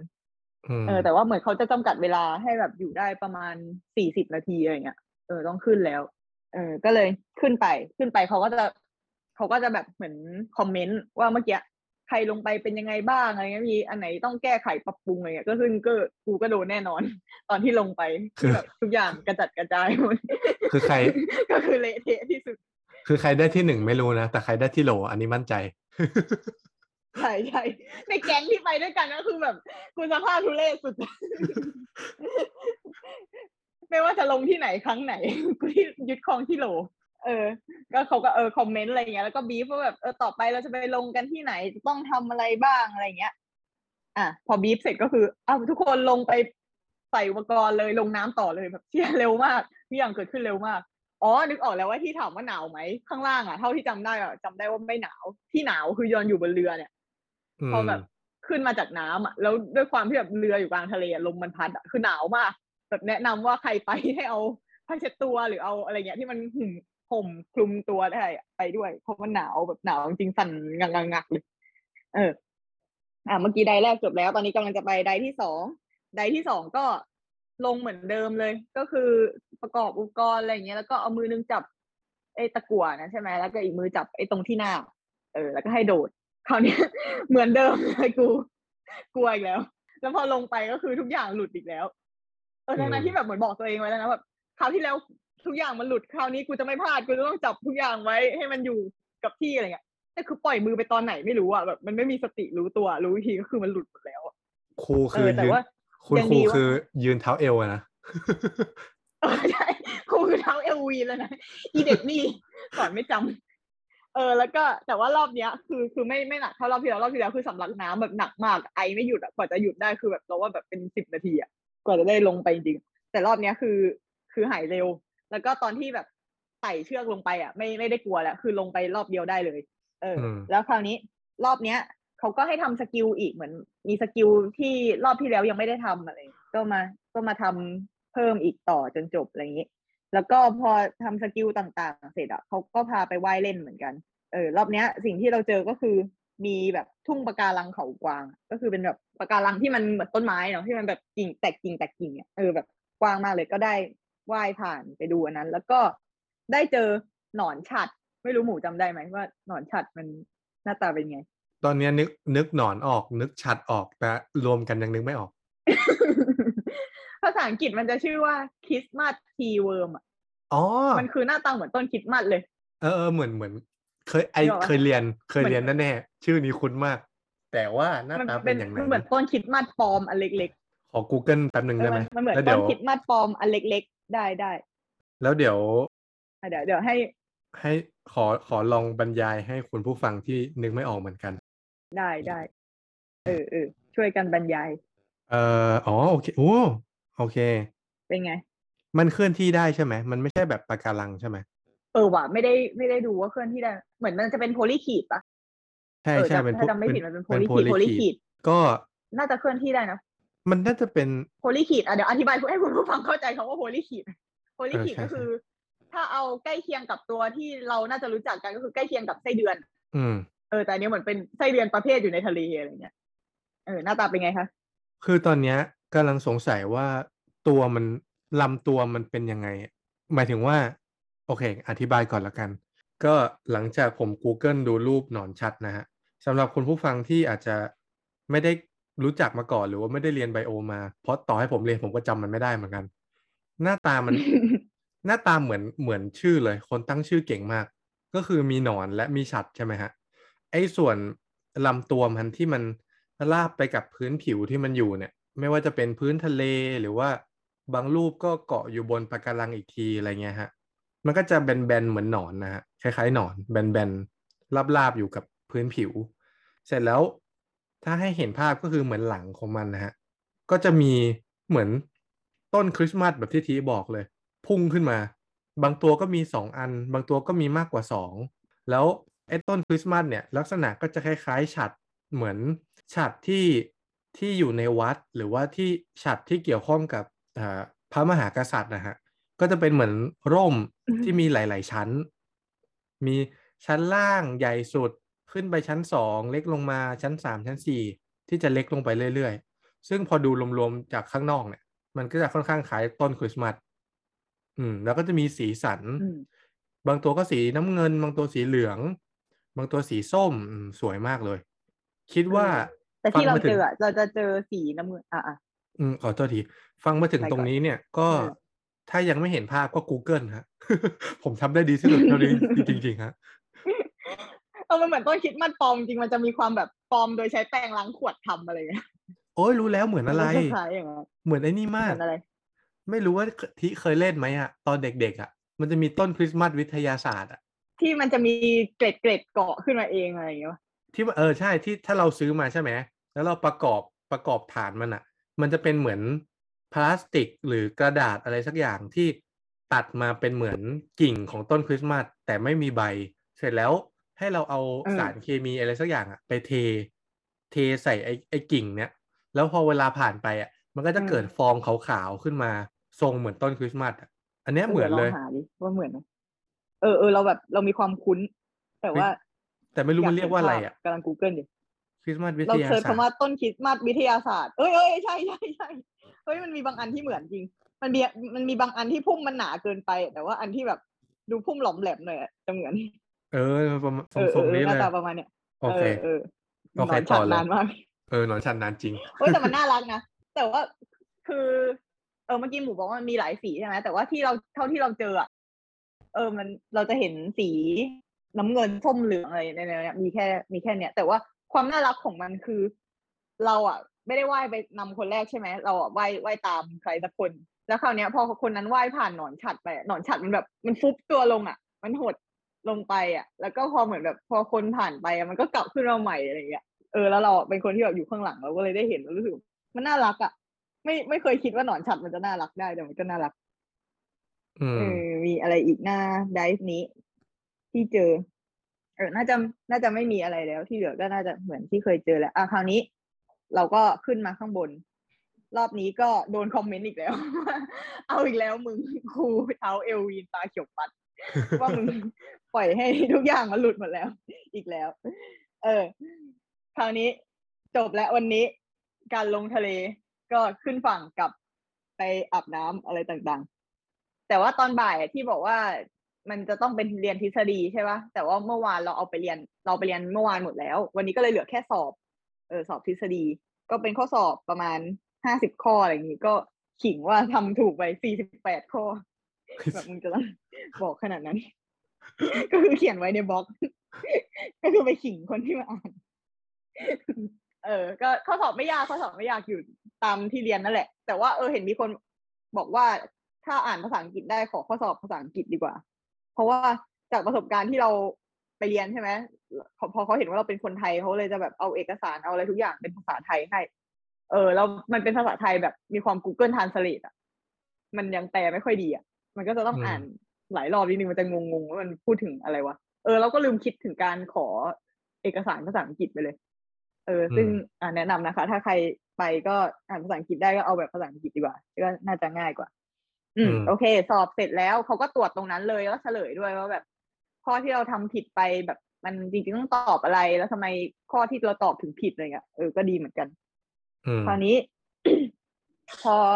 เราไม่ได้เรียนแล้วเราไปทำอะไรแล้วก็คือเราไปแว้นมอเตอร์ไซค์นะคะ แต่ว่าอันนี้เดี๋ยวค่อยย้อนกลับมาเล่าทีหลังแล้วกัน ถ้ามีเวลา ซึ่งตอนนี้เราอัดกันไปชั่วโมงกว่าแล้วก็ยังเพิ่งวันที่สองอยู่เองเอ๊ะสามแล้วสามถึงตรงนี้ ถึงตรงนี้คุณผู้ฟังน่าจะเริ่มจับทางได้ว่า ถ้าวันไหนเป็นอีพีของน้องทีเนี่ย ไม่เคยต่ำกว่าชั่วโมงขอโทษทำไมหนูพูดเยอะอะ น้องทีนักทำลายเรคคอร์ดไปเรื่อยไม่เอาแล้ว ไม่เอาไม่เกินสองชั่วโมงแล้ว เดี๋ยวคุณผู้ฟังนอนไปก่อนๆก็คืออะจกลัริบงๆแล้วมาสาเหตุฮะจริงๆแล้วสาเหตุที่เราตั้งใจจะอัพคลิปอาทิตย์ละหนึ่ง EP เนี่ย ไม่ใช่เพราะว่าเราขี้เกียจหรืออะไรนะ เราคิดมาแล้วว่าคุณผู้ฟังน่าจะใช้เวลาทั้งอาทิตย์นั่นแหละในการฟังให้จบ ฟังวันละสิบนาทีแล้วก็หลับเออโอเค สุดท้ายที่ส่วนตัวแล้วเราอยากอ่ารู้รู้ที่สุด เพราะว่าเราอยากรู้ว่าเขาสอบยังไง ก็คือวันสอบ อืม จริงๆอะสอบคือไม่มีอะไรเลยเว้ยก็คือ repeat skill ที่ที่เขาให้เราเคยฝึกไปอะ เออ ก็คือเหมือนให้ให้เราทำให้เขาดูอีกครั้งด้วยตัวเองอะไรเงี้ยคราวเนี้ยเขาจะไม่บอกแหละแบบครั้งที่ผ่านมาถ้าเกิดเราทำไม่ได้เขาอาจจะช่วยบอกอะไรอย่างเงี้ยบ้างใช่ปะแต่รอบเนี้ยคือก็ให้ทำอะไรพวกนั้นอะด้วยตัวเองก็ก็ไม่ได้ยากอะไรถ้าแบบเคยเคยลองทำมาแล้ว มันก็จะรู้จะทำได้อะไรเงี้ย แต่ว่าวันเนี้ยสิ่งที่เพิ่มขึ้นมาฮะแต่ว่าตอนสอบนี่คือออะไรก็ เหมือนเมื่อวานเลยปะคือลงลงพร้อมกันเอ่อทำอะไรด้วยกันเป็นบัดดี้แต่เพียงแต่ว่าครูจะไม่ค่อยไกด์เท่าไหร่แค่นั้นเอง ใช่ใช่เป็นแบบนั้นเออลงไปด้วยกันทั้งทีมนั่นแหละ มีครูมีผู้ช่วยมีอะไรเออลงไปเหมือนเหมือนเดิมแค่ครูไม่ได้ไม่ได้ช่วย ตอนเแรกแต่อะว่าสิ่งที่มีเพิ่มมาฮะขอโทษทีที่แทรกอีกแล้วตอนแรกคือ ตอนแรกคือนึกภาพไงพอพูดว่าเป็นวันสอบใช่ไหมเราก็ไม่รู้เขาสอบเป็นยังไง เราก็นึกภาพว่า มีทิลงไปคนเดียวเขาปล่อยเราไปเองเนี่ยครับแล้วแล้วก็แล้วใต้น้ำแล้วใต้น้ำก็มีครูอยู่คนหนึ่งยืนกอดอกอยู่แล้วก็รอจดคะแนนว่าทำอะไรผิดบ้าง มันจะน่ากลัวไปไหมลงไปทั้งแก๊งนั่นแหละ โอเค ลงไปคนเดียวกูแพนิคตายตั้งแต่ลงไปห้าเมตรแล้วเออ วันเนี้ย มีมีสกิลที่เขาเพิ่งมาให้ทำวันนี้แล้วก็แบบ ใช้สอบเลยอะไรเงี้ยคือมันไม่ไม่ได้ยาก ก็คือเขาให้ให้เราลองใช้เข็มทิศเออ ก็ก็เหมือนเข็มทิศบนบกอะเหมือนเวลาเราเรียนลูกเสือเนตรนารีอะไรเงี้ยก็วิธีใช้เหมือนเหมือนกัน เออ เหมือนเขาก็จะแบบเหมือนออกคำสั่งว่าให้เราไปทิศสมมติร้อยแปดสิบองศาในระยะทางสามเมตรอะไรเงี้ย เออ แล้วก็เราก็ไปกับบัดดี้อะมันจะมีคนหนึ่งที่ใส่เข็มทิศคอยดูทิศแล้วอีกคนหนึ่งอะก็คือเป็นคนตีขาแล้วนับเก้าเหมือนแบบ จำไม่ได้ว่าเขาสอนหรือเขาให้เราลองลองจับดูไม่รู้ว่าแบบเราตีขากี่ทีมันจะเป็นกี่เมตรอะไรเงี้ยอืมเออ แล้วก็ใช้อันนั้นกะระยะทางกะทิศเอา เออ ก็ก็ฝึกแล้วก็สอบเลยตรงนั้น แล้วก็ที่เหลือก็จะเป็น skill ที่เคยทำทำไปแล้วอะแค่ครูไม่ได้ช่วยอืมแล้วก็วันนี้จะได้อุปกรณ์มาเพิ่มอีกหนึ่งอัน ก็คืออุปอุปกรณ์เนี้ยตั้งแต่ที่ดำมายังไม่เคยใช้เลยแต่เพิ่งได้มาใช้ครั้งนี้เป็นครั้งแรกก็คือ Dive Computer ก็มันมันไม่ใช่คอมมันจะเป็นหน้าตาเหมือน เหมือนสมาร์ทวอชเออแต่ว่ามันจะอันใหญ่กว่ามาก เราว่ามันอืมน่าจะเป็นเพราะว่ามันเป็นรุ่นถูกด้วยมั้งเราเคยเห็นแบบของครูสอนดำน้ำหรืออะไรอย่างเงี้ยคือหน้าตามันก็เหมือนแบบประมาณแบบสมาร์ทวอททั่วๆไปอะ แต่ว่าอันเนี้ยน่าจะเป็นพอมันพอมันถูกมันก็เลยใหญ่อะมันใหญ่กว่าข้อมือเลยอีกเว้ยมันเป็นวงกลมหน้าปัดใหญ่มาก ใหญ่กว่าข้อมือ เออ แต่ในไดคอมพิวเตอร์เนี่ย มันจะบอกเราได้หลายอย่างเลยเหมือนบอกความลึก ที่เราอยู่บอกความดันหรือว่าไม่รู้บอกอุณหภูมิออในแนวเนี้ยว่าเราที่เราอยู่มันเป็นยังไง แล้วมันคำนวณให้ด้วยว่าแบบความลึกเท่านี้เราควรอยู่ได้สักกี่นาที หรือแบบเวลาเราลงไประดับความลึกมากๆเนี้ยก่อนที่เราจะขึ้นมาสู่ผิวน้ำมันจะต้องหยุดที่ระดับความลึก5เมตร ระยะเวลาหนึ่งก่อนจะไม่ได้กี่นาที เพื่อทำ safety stop อะไรเงี้ยพอเหมือนพอเรา ขึ้นมาถึงตรงจุด 5 เมตรเนี่ยอี dive com นี่ก็จะฉลาดมากว่าตอนเนี้ยคือ 5 เมตร แล้วมันก็จะบอกให้เราหยุด แล้วก็นับเวลาถอยหลังว่าให้เราอยู่จุดนี้ เท่านี้นาทีอะไรเงี้ยเราถึงจะขึ้นต่อไปได้อย่างเงี้ยเออมันจะฉลาดมาก เออ อันนี้ก็คือเป็นอุปกรณ์ที่มาเสริมในวันนี้ อืม ก็อ๋อแล้ววันเนี้ยมีคนที่ลงไปเพิ่มด้วยในตี้เราแต่ตอนแรกที่มีแค่แก๊งพวกเราสี่คนใช่ไหมแล้วก็มีครูมีผู้ช่วยมีอะไรอย่างเงี้ยวันเนี้ยจะมีช่างภาพลงไปด้วย เออโอ้ก็คือโอเขาเคจะคอยถ่ายวิดีโอพวกเรา เออ แต่ว่าภาพออกมาเหมือนเครื่องคิดเลขเลย ขอโทษด้วยแบบภาพแตกอะเก็คือแบบจริง ๆ แล้วไม่เขาได้ก็ใช้เครื่องคิดเลขถ่ายนั่นแหละเราเออจริงๆคือใช้เครื่องคิดเลขเออ ก็คือแบบเหมือนเขาก็ไปไปถ่ายไว้ก่อนนะพอขึ้นมาถึงแบบใครจะเอาก็จ่ายเงินอะไรเงี้ย เออ ตอนนั้นก็เอ้ายัยังไม่ได้คิดว่าจะเอาไม่เอาอะไร อืม เออ เออ ก็อะลงไปเขาก็ลงไปดำด้วยคอยสังเกตการณ์ถ่ายรูป เอ้ยถ่ายวิดีโอเรานี้อะ คราวนี้อ่าลงไปได้สามใช่ไหมก็คือไดไดแรกของวันนี้แต่เป็นไดที่สามตั้งแต่มาเรียน ก็เนี้ยคือเป็นไดที่สอบเนาะแล้วก็แล้วที่เหลือก็คือว่ายเล่น เออไดเนี้ยตอนลงอะ ตอนที่แบบกระโดดจากเรือลงอะไรเงี้ย รอบเนี้ยเป็นรอบแรกที่ไม่มีปัญหาแล้ว เออแล้วว่าอาจจะเป็นเพราะว่าเรือวันเนี้ยเขาเปลี่ยนเรือด้วย เรือมันไม่ได้สูงเท่าเมื่อวาน ก็เลยอาจจะกลัวน้อยลงด้วยแล้วก็แบบพอมีประสบการณ์จากเมื่อวานมาแล้วด้วย ก็เลยแบบตอนเนี้ยโอเคแล้ว เออแล้วก็พอลงมาถึงก็ไต่เชือกลงมาอะไรเงี้ยแล้วเหมือนที่แนวพอมันเป็นไดฟ์ที่ไม่ได้ฝึกอะไรมากอะเริ่มให้ว่ายเล่นแล้ว เราคิดว่านะเขาน่าเขาเลยพาไปที่ที่มันแบบเริ่มมีอะไรมากขึ้นอะเริ่มสวย เริ่มมีปลา มีอะไรต่างๆ เพราะว่าแบบพอแค่เริ่มแบบไต่เชือกแล้วพอแค่หน้าเราอะลงไปใต้ผิวน้ำอะก็เจอปลานกแก้วเลยเว้ยคือแบบอยู่หน้าเราแบบห่างจากหน้าเราแค่สักไม้บรรทัดเดียวอะอืมใกล้มากอะเออแบบรู้สึกแบบ อันนี้ก็รู้สึกว้าวเหมือนกันแบบ โหแบบ ใครมันจะได้ไปเห็นว่าแบบปลานกแก้วอยู่ว่ายอยู่ข้างหน้า ห่างจากหน้านิดเดียวถ้าไม่ถ้าไม่ลงมาดำน้ำเนี่ย เอออมอะแล้วก็ลงไปเรื่อยๆใช่ไหมสอบ แล้วก็ว่ายเล่นว่ายเล่นก็เจอปลานกแก้วอีก แต่ว่าแบบใหญ่กว่าเมื่อกี้คือใหญ่มากใหญ่แบบ ไม่เคยเห็นมาก่อน แล้วก็พอควบคุมตัวเองแบบควบคุมการลอยตัวขึ้นลงได้แล้วอะก็เลยทดสอบความกล้าด้วยการว่ายผ่านดงหอยเม่นอืม ก็คือแบบมันเป็นแบบเหมือนเป็นแบบพื้นที่มีหอยเม่นเยอะๆอย่างนี้ใช่ป่ะแล้วแล้วแบบพอว่ายผ่านอะกลัวกลัวแบบหอยเม่นทิ่มพุงก็จะต้องแบบสูบลมหายใจเข้าตัวให้ตัวลอยอืมก็ผ่านไปได้ไม่เป็นไร เออรอบเนี้ยเราลงมาที่ความลึก15เมตร เออเหมือนไดฟ์ก่อนๆอันเนี้ยน่าจะประมาณ10เมตรอะไรเงี้ยมันก็เลยไม่ต้องทำมั้งพอรอบเนี้ยลงมา15เมตร ก็เลยต้องทำ safety stop ซึ่งเมื่อกี้ก็เกริ่นไปประมาณหนึ่งแล้วว่ามันคือแบบ การการขึ้นมาหยุดตรง ที่5เมตรจากผิวน้ำอะเออเป็นเวลา เออ เห็นแล้วว่าจดไว้สามนาที เออ dive com มันก็จะนับถอยหลังให้แบบสามสองหนึ่งเลยไดมันนับถอยหลังไปจนแบบโอเค แล้วก็ค่อยขึ้นจากผิวน้ำเออ ที่เราต้องมาหยุดทำ safety stop เนี่ย เพราะว่าป้องกันโรคน้ำหนีบที่บอกไป เออ เพราะว่าตามที่เราเรียนไปในทฤษฎีเนาะว่าหลักฟิสิกส์อะไรเงี้ยแก๊สต่างๆ ความดันอะไรเงี้ย ก็คือถ้าลงไปผิวลงไปใต้น้ำอะยิ่งลึกอะความดันก็ยิ่งมากใช่ไหมพอความดันมากอะ แก๊สมันก็จะหดตัว เออแล้วซึ่งตอนที่เราลงไปหายใจใต้น้ำอะไรเงี้ยมันเอออันนี้ไม่รู้ว่ากระบวนการมันเกิดขึ้นได้ไงนะแต่ว่ามันจะมีแก๊สที่แบบเข้ามาในเลือดหรือเข้ามาในเนื้อเยื่ออะไรเราต่างๆ เออ ซึ่งถ้าเราขึ้นจากขึ้นขึ้นมาสู่ผิวน้ำด้วยความเร็วเกินไป แก๊สมันระบายออกไม่ทัน แก๊สที่อืมไปอยู่ตามเส้นเลือดหรือตามกล้ามเนื้อเรามันจะขยายตัวตามความดันที่มันลดลงอะ แล้วมันก็จะอันตรายเว้ยมันจะไปบล็อกเส้นเลือดบล็อกกล้ามเนื้อบล็อกอะไรต่างๆอืมเออเขาก็เลยต้องให้ให้หยุดที่ความลึกห้าเมตรเนี่ย เพื่อแบบเหมือนให้หยุดหายใจก่อนเอาแก๊สออกก่อนอะไรเงี้ยแก๊สจะได้ไม่ไม่ไปคั่งอยู่ตามที่ต่างๆ อืม ก็ขึ้นมาไม่มีอะไร รอบนี้ ก็จบสิ้นทุกอย่างสอบเสร็จแล้วไดฟ์ต่อไปก็จะเป็นการดำเล่นอย่างเดียวแหละ อืม ก็ไดฟ์สุดท้ายและไดฟ์ที่สี่คราวเนี้ย ลงลงไปปกติไอ้สามไดฟ์ที่ผ่านมา เราจะใช้ไต่เชือกลงไปใช่ปะมันเป็นเชือกอืมผูกกับทุ่นหรือสักอย่างกับ แล้วก็ผูกกับปูนแท่งปูนใต้น้ำแล้วค่อยๆไต่ไปแต่รอบเนี้ยจะไม่มีเชือกให้เราเกาะแหละ เราจะต้องแบบเหมือนค่อย ๆทำให้ตัวเองจมอะลงลงไปใต้น้ำตอนแรกเราก็อืมกลัวเหมือนกันว่าแบบจะทำได้ไหมวะเพราะว่าไม่ไม่เคยทำไม่เคยฝึกไม่รู้มาก่อนเออแต่จริงๆมันก็ไม่ได้ยากขนาดนั้นเหมือนพอมันไม่กลัวมันก็ทำได้ เออก็ลงไปรอบนี้เหมือนจะลงไป สิบแปดเลยมั้งเดี๋ยวดูล็อกบุ๊กแบบเออเขามีหนังสือเขามีสมุดแจกให้จดว่าแบบเหมือนเป็นบันทึกการดำน้ำของเราอะว่ารอบเนี้ยลงไปกี่โมงขึ้นมากี่โมงลดลงไป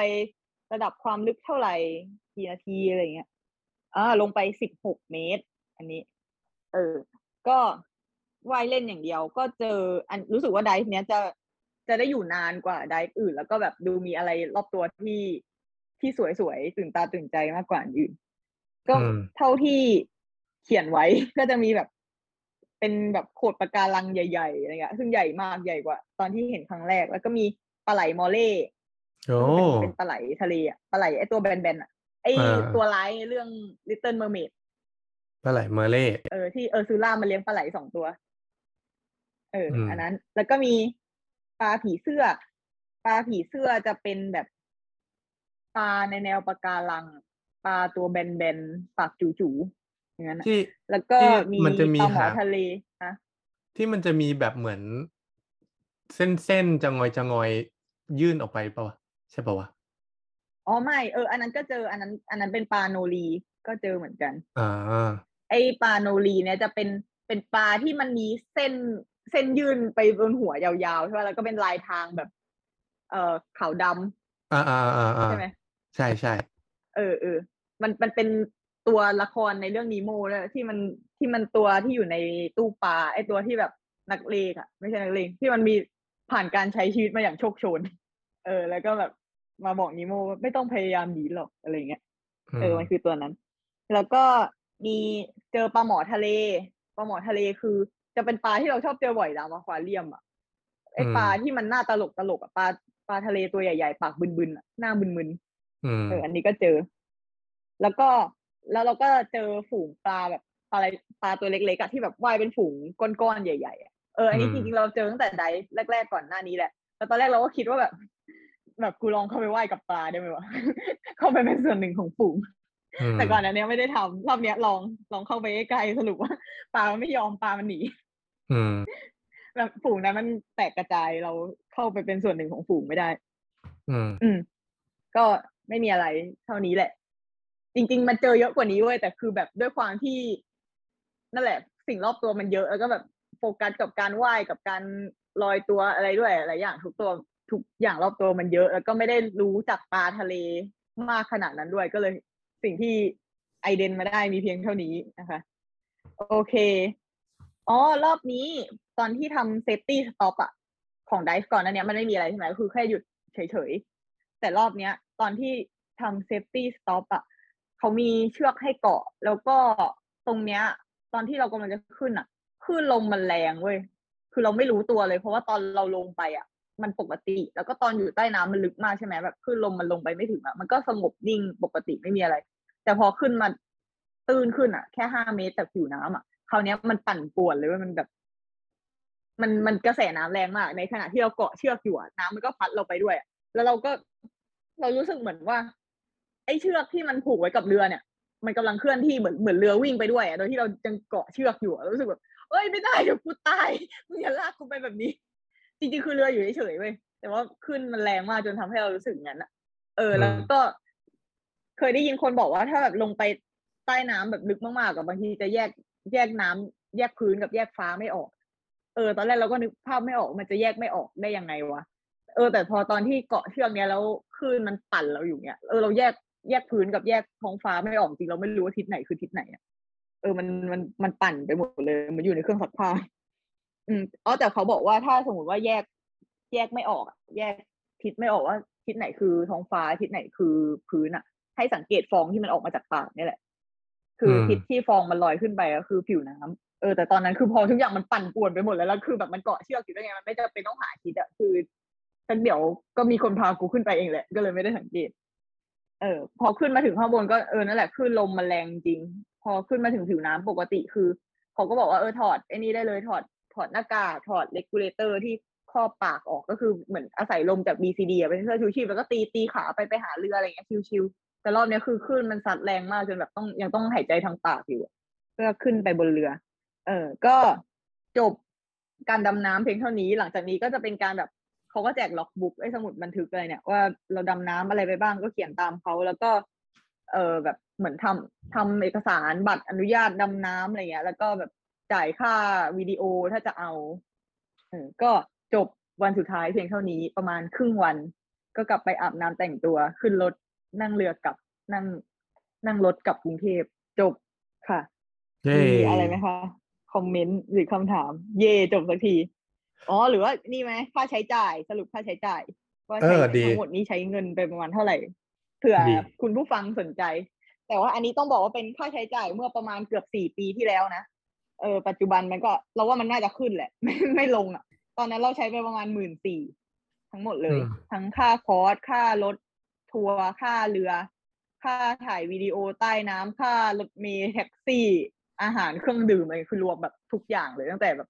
ก้าวเท้าออกจากบ้านจนกลับถึงบ้านอะเออใช้ไปประมาณหมื่นสี่อืมอืม ก็ก็โอเคสำหรับการซื้อประสบการณ์หนึ่งครั้งในชีวิต มีคำถามเอ่อออืมเอาเรื่องเอาเรื่องนี้ก่อนแล้วกัน อยากรู้ว่าพอสอบผ่านแล้วเหมือนที่บอกว่า เขาจะให้ใบใบอะไรสักอย่างอะเออเหมือนแบบใบรับรองหรืออะไรเงี้ย มันเออ มันเป็นแบบออฟฟิเชียลไหมหมายถึงว่า มันไว้ใช้ทำอะไรอะไรเงี้ยอ๋อเออ เราควรพูดถึงเรื่องนี้เนาะยังไม่ได้พูดเลย คือพอเราสอบผ่านก็จะได้ใบบัตรอนุญาตดำน้ำคือเหมือนเหมือนใบขับขี่อะอย่างนั้นอะเออ แต่ว่าข้อดีของมันคือมันมีแบบออนไลน์ด้วย คือคือพอเหมือนเราสอบผ่านสักประมาณอาทิตย์หนึ่งอะเขาก็จะส่งมาให้เลยเป็นแบบจำไม่ได้เป็นไฟล์ PDF หรือเป็นรูปอะเออส่งเป็นไฟล์มาให้เลยว่าแบบ อันนี้คือบัตรในรูปแบบดิจิตอลของคุณ อะไรอย่างเงี้ยแต่ว่าบัตรตัวจริงอะคือเขาบอกว่าส่งส่งมาจากออสเตรเลียก็จะใช้เวลานานหน่อย ซึ่งเราไม่ได้เว้ยเราว่ามันหายไประหว่างทางแล้วคือ เราไม่ได้ซีเรียสมากเพราะเขาบอกว่า ถ้าสมมุติว่าเราไปดำน้ำที่ไหนที่ที่มันลิงก์กับ ไอ้ที่เราเรียนเนี้ยคือคือมันมีของหลายหลักสูตรเนาะอย่างของเราอะมันเขาเรียกว่า PADI ก็คือถ้าไปดำน้ำที่ไหนที่มันมี PADI อะก็ก็ไปแจ้งชื่อเขาได้เลยพอเขามีแบบหาข้อหาชื่อเราในระบบถ้ามีชื่อเขาก็จะรู้ว่าอ๋อแบบคนนี้มี ใบอนุญาตสอบผ่านแล้วอะไรเงี้ยเออพอเราเห็นว่ามันมันมีระบบลิงก์กันแบบนี้ แล้วก็มีมีไฟล์อยู่กับตัวแล้ว เราก็เลยแบบไม่ได้ซีเรียสว่า จะต้องเอาใบที่เป็นแบบฟิสิกอลเราก็เลยปล่อยไปเลยเออแล้วเออคือก็ถ้าได้บัตรดำน้ำเนี้ยก็จะดำน้ำได้ลึก18เมตรอ๋อ คือถ้าหมายถึงว่าอาจอย่างเป็นหมูอย่างเงี้ย อยากไปดำน้ำบอกว่าพี่ผมขอดำน้ำสิบแปดเมตร เขาก็จะไม่ให้ เพราะว่าเขาไม่เราไม่มีใบนี้ไปโชว์ ใช่ไหม เออใช่ หรือว่าถ้าอย่างเราเนี้ยเราได้บัตรเนี้ยแต่เราอยากดำสักแบบ25เมตรอะไรเงี้ยก็จะไม่ได้หรืออยากดำกลางคืนอะไรเงี้ยก็จะไม่ได้ เพราะว่าไม่ได้เรียนมา ถ้าจะแบบอืมดำกลางคืนดำดูกระแสน้ำดำอะไรเงี้ยก็ต้องไป take course ที่มัน advance กว่านี้ ถึงจะไปดำได้ อืมอืมเข้าใจอ๋อแล้วก็เขาบอกว่า พอได้พอเรียนดำน้ำจนผ่านมาอย่างเงี้ยเสร็จแล้วใช่ไหมควรจะดำทุกๆหกเดือนเพื่อไม่ให้ลืม แต่ว่าการที่จะไปได้ไปดำน้ำทุกหกเดือนนั้นก็คือต้องมีเงินและมีเวลา ซึ่งเราก็ทำไม่ได้ ก็เลยแบบเออถ้าสมมติว่าจะกลับไปดำน้ำอีกครั้งอะเขาจะมีสิ่งที่เรียกว่า refreshing มั้งเออก็คือเหมือนเป็นเทคคอร์สสั้นๆอะเออแบบเสียเงินประมาณสองสามพันมั้งแล้วก็ไปทบทวนในสระว่ายน้ำทบทวนทฤษฎีนิดหน่อยอะไรเงี้ยเพื่อเพื่อให้ยังจำได้แล้วถึงจะถึงจะไปลงดำน้ำจริง ๆ ได้ เออ ถ้าถ้าสมมุติว่าสอบผ่านแล้วเราไม่ได้ดำเกินกว่าหกเดือนนะเออจะต้องไปทำสิ่งนี้ business model เขาดีเหมือนกันนะ เออเออเออเหมือนแบแต่บเราว่าจริง ๆ ก็ก็อาจจะดีแหละ เพื่อเพื่อความปลอดภัยในชีวิต เพราะถ้าไม่ได้ดำนานๆก็คงลืมจริงอะเพราะมันก็ขั้นตอนอะไรเยอะอยู่นะอืมอืมอีกคำถามหนึ่งอยากถามว่า คือเมื่อกี้ว่าตอนที่เล่าเรื่องกระโดดจากเรือ เออ เราก็มีเออคำถามแหละ แต่ว่าเราเก็บไว้ก่อน เราอยากให้ทีเล่าของทีไปก่อน คือเราไม่เคยดำแบบกูบ้าใช่ไหมแล้ว เวลาดูแบบในหนังหรือในสารคดีอย่างเงี้ย เวลาเขาจะลงไปในน้ำอะเขาจะนั่งแล้วแล้วโยนตัวไปข้างหลังม้วนหลังลงไปปะเออ แล้วพอทีบอกว่าทีต้องกระโดดเราก็เลยสงสัยว่าทำไมมันถึงไม่เหมือนกันอะไรเงี้ยเออเออเอาเอาจากที่เราเข้าใจนะ ซึ่งไม่รู้ว่าถูกหรือเปล่าอันนี้ เออกันโดนด่าไว้ก่อน เท่าที่เราเข้าใจคือคิดว่าอันนั้นคือเรือเล็ก ๆ เรือแบบอ๋อใกล้ๆผิวน้ำอะจะจะลงแบบนั้นมั้งเออแต่อันเนี้ยคือมันสูงแบบสูงมากเกือบสองเมตรได้มั้ง ก็เลยลงแบบนี้ถ้าหงายหลังลงไปก็น่าน่าจะตาย น่าจะหัวโขกข้างเรือไม่ก่รู้อนเหมือนกันอ๋อเออ โอเค โอเค เข้าใจแล้วเออตอนแรกเราก็จำภาพแบบนั้นมาเหมือนกันเออแบบโอ้โหกลัวมากเลย แต่พอมามายืนให้กระโดดอย่างนี้ก็กลัวอยู่ดีสรุปแล้วเนี่ยอืมอ๋อเมื่อกี้ขอโทษทีอะสรุปแล้วเนี่ยนึกเอ่นึกอการดำน้ำของทีนี่เออเท่าที่ฟังมา เท่าที่จับใจความมาเนี่ย หลักๆ เหมือนจะกลายเป็นว่าสิ่งที่เราอยากจะได้ตอนแรกอะก็คืออยากไปดูปลา อยากดูความสวยงามของธรรมชาติเนี่ย เหมือนกลายเป็นโบนัส แต่ว่าสิ่งที่ได้จริง ๆ เหมือนเป็นการแบบต่อสู้กับความกลัวของตัวเอง ออกจากคอมฟอร์ z โซนเออจริงจริงแล้วก็เหมือนใช่ใช่ได้อยู่กับตัวเองได้แบบทำอะไรที่ตัวเองไม่กล้าทำอะไรเงี้ยอืม เออจริง เออกลายเป็นงั้นเฉยเลย ใช่แบบ ตอนแรกเราไม่คิดว่าเราจะกลัวเลยแบบ ไม่ได้ ไม่คิดว่ามันเป็นสิ่งที่น่ากลัว เราว่าสิ่งที่น่ากลัวอย่างเดียวในการดำน้ำของเราคือการโดดจากเรือ อันนี้คือก่อนไปอะคือคิดแค่นั้นอะเพราะว่าเอออย่างที่บอกว่าเราเราก็คิดว่าเราว่ายน้ำเป็นด้วยไม่น่าจะกลัวอะไรเงี้ยเออแล้วก็ไอ้ที่บอกว่าเสียงดังอะคือเราแบบมันจะดังสักแค่ไหนวะแบบมันไม่น่าจะอย่างนั้นแล้วยิ่งรู้สปอยแล้วน่าจะไม่น่ากลัวไม่มีอะไรหรอกคือตั้งใจแบบไปชมความงามอย่างเดียวเลย เออกลายเป็นว่าอันนั้นคือแบบเป็นเรื่องรองไปเลย เออแต่ไอ้ไอ้ตอนที่ ที่ฝึกแล้วมันกลัวมันแพนิคมันอึดอัดอะไรเงี้ยคือมันมันเป็นมากๆจริงๆอะเรานึกไม่ออกว่าเราเคยรู้สึกแบบนี้มาก่อนว่าเหมือนจะไม่เคยรู้สึกแบบนี้มาก่อนเลยอะที่แบบกลัวและอึดอัดแบบเนี้ย เออ พอพอมาเจอมันก็รู้สึกรู้สึกแย่เหมือนกันนะแล้วก็ เอ่อพอพอแบบเอาชนะความกลัวตรงนั้นได้แบบเหมือนเหมือนทั้งปลอบตัวเองแล้วมีคนอื่นช่วยปลอบให้แบบใจเย็นๆอะแล้วพอมันทำได้มันรู้สึกแบบ ดีใจมากๆเลยอะดีใจกว่าเรียนจบอีกอะตอนเรียนจบยังไม่ดีใจเท่านี้เลยหรือว่าตอนพรีเซนโปรเจกต์จบเสร็จอะไรเงี้ยทำแลบผ่านเลยแบบ ไม่ได้ดีใจเท่านี้อันนี้คือดีใจมากๆที่แบบโหกูทำได้ว่ะ แบบมันกลัวมากๆจริงๆอะแต่สุดท้ายก็ทำได้แบบว่ายน้ำได้โดยปกติหายใจได้โดยปกติอะไรเงี้ยครูยังแบบดีใจด้วยมากๆเลยแบบครูคงแบบ โอ้ยในที่สุดอีเด็กนี่ก็ ไปแบบผ่านไม่ได้สักทีกูไม่ต้องมาแบบปลอบใจหรือคอยเตือนมึงเอามือจับเลกูเลเตอร์ เออครูก็แบบโอ้ยแบบหนูทำได้แล้วเก่งมากเลยมากอดทีอะไรอย่างเงี้ยครูแบบเหมือนสอนเด็กอนุบาลกูเป็นเด็กอนุบาลหลังห้องของเขา มันน่าจะเพเอราะอว่าแล้วก็แบบแบบ มันน่าจะเพราะว่าแบบอย่างเรียนจบอย่างเงี้ยที่ที่เปรียบเทียบอะมันเป็นแบบเหมือนสิ่งที่เรารู้ว่าเราน่าจะพอทำได้ใช่ไหมจากจากผลการเรียนเออตลอดปีหนึ่งปีสองปีสามมาอย่างเงี้ยดูดูแนวโน้มอะมันแบบเฮ้ย กูเรียนจบได้แหละอะไรเงี้ย แต่ว่า ไอ้ที่ที่เรียนดำน้ำเนี่ยมันแบบในใจอะมันมีความกูทำไม่ได้ เยอะกว่ากูทำได้อะนึกออกปะเออเอมัอนจริงจริงแล้วพอมันทำได้จริง ๆ มันก็เลยดีใจมากกว่าไงเออ เออ แล้วมันเกิดขึ้นด้วยระยะเวลาสั้นๆด้วยมั้งแบบทุกอย่างมันเกิดขึ้นเร็วมากจากตอนแรกที่แบบไม่ได้คิดอะไรเลย ไม่ได้คิดว่าจะกลัวอยู่ดีกลัวกลัวมาก กลัวมากซะเดี๋ยวทำได้อะไรเงี้ยมันแบบ โอ้ว้าวมหัศจรรย์เออ แล้วเราแต่ว่า เออแบบ พอพอเราทำทุกอย่างจนเสร็จแล้วอะแบบว่ายได้สอบผ่านอะไรเงี้ย เพื่อนก็เพิ่งมาบอกเราทีหลังว่าแบบเออเนี่ยเพื่อนก็คิดกันอยู่ว่าแบบ จะทำไงดีถ้าทีแบบไม่กล้าลงน้ำอะแบบมากันสี่สี่คนนี้ใช่ป่ะคนอื่นเขาไม่ได้มีปัญหาอะไรแต่เราคือกลัวมากอย่างเงี้ย เพื่อนก็คิดว่าแบบโหแบบทีจะต้องเลิกเรียนหรือเปล่าวะแบบล้มเลิกไปกลางคัน หรือต้องทำไงกลับไปอยู่ที่ห้องเฉยๆหรือที่จะกลับกรุงเทพก่อนหรือแบบจะลงไปได้ไหมว่าจะยังไง เออพอเพื่อนพูดอะเราก็แบบเฮ้ยแบบเฮ้ยขึ้นมา ว่าเราไม่เคยคิดสิ่งนี้มาก่อนเลย ตอนที่เรากลัวอยู่อะที่แบบลองทำหลายๆรอบไม่ได้ไม่ได้กลัวขึ้นมาพักคือแบบขอลองใหม่ขอลองใหม่อะไรเงี้ยเราไม่เคยมีความคิดว่าเราจะแบบจะจะต้องเลิกเลยอะหรือว่าจะทำไม่ได้จะต้องแบบกลับไปรออยู่ที่ห้องหรือแบบกลับกรุงเทพก่อนหรือ หรือจะหรือจะสอบไม่ผ่านอะเราคิดอย่างเดียวแค่ว่าแบบกูต้องลองอีกครั้งกูต้องลองอีกครั้งกูต้องทำได้กูต้องทำได้ เออมันก็ทำได้จริงอืมดีๆนะมันก็ปเป็ระนทับแบใจบตัวเองนิดหน่อยเป็นเป็นกิจกรรมที่นอกจาก สร้างเสริมประสบการณ์ชีวิตสปชแล้วเนี่ย ยังสร้างเสริมลักษณะนิสัยสรนได้ด้วย แล้วก็พออะเอ้ยมันเป็นการงานพื้นฐานอาชีพได้นะถ้าเรียนต่อไปก็แบบเป็นครูดำน้เด็กสมัยำครนี้บมันเลไม่ยค่ะสามทักษะ เด็กสมัยนี้มันไม่มีแล้วนะเว้ยรู้ใช่ไหมเออ ถ้าเปิดเป็นพอคดนเก่งถ้าเปิดพอดแคสต์นี้ให้เด็กมัธยมตอนนี้ฟังงงนะสปชสรนคืออะไร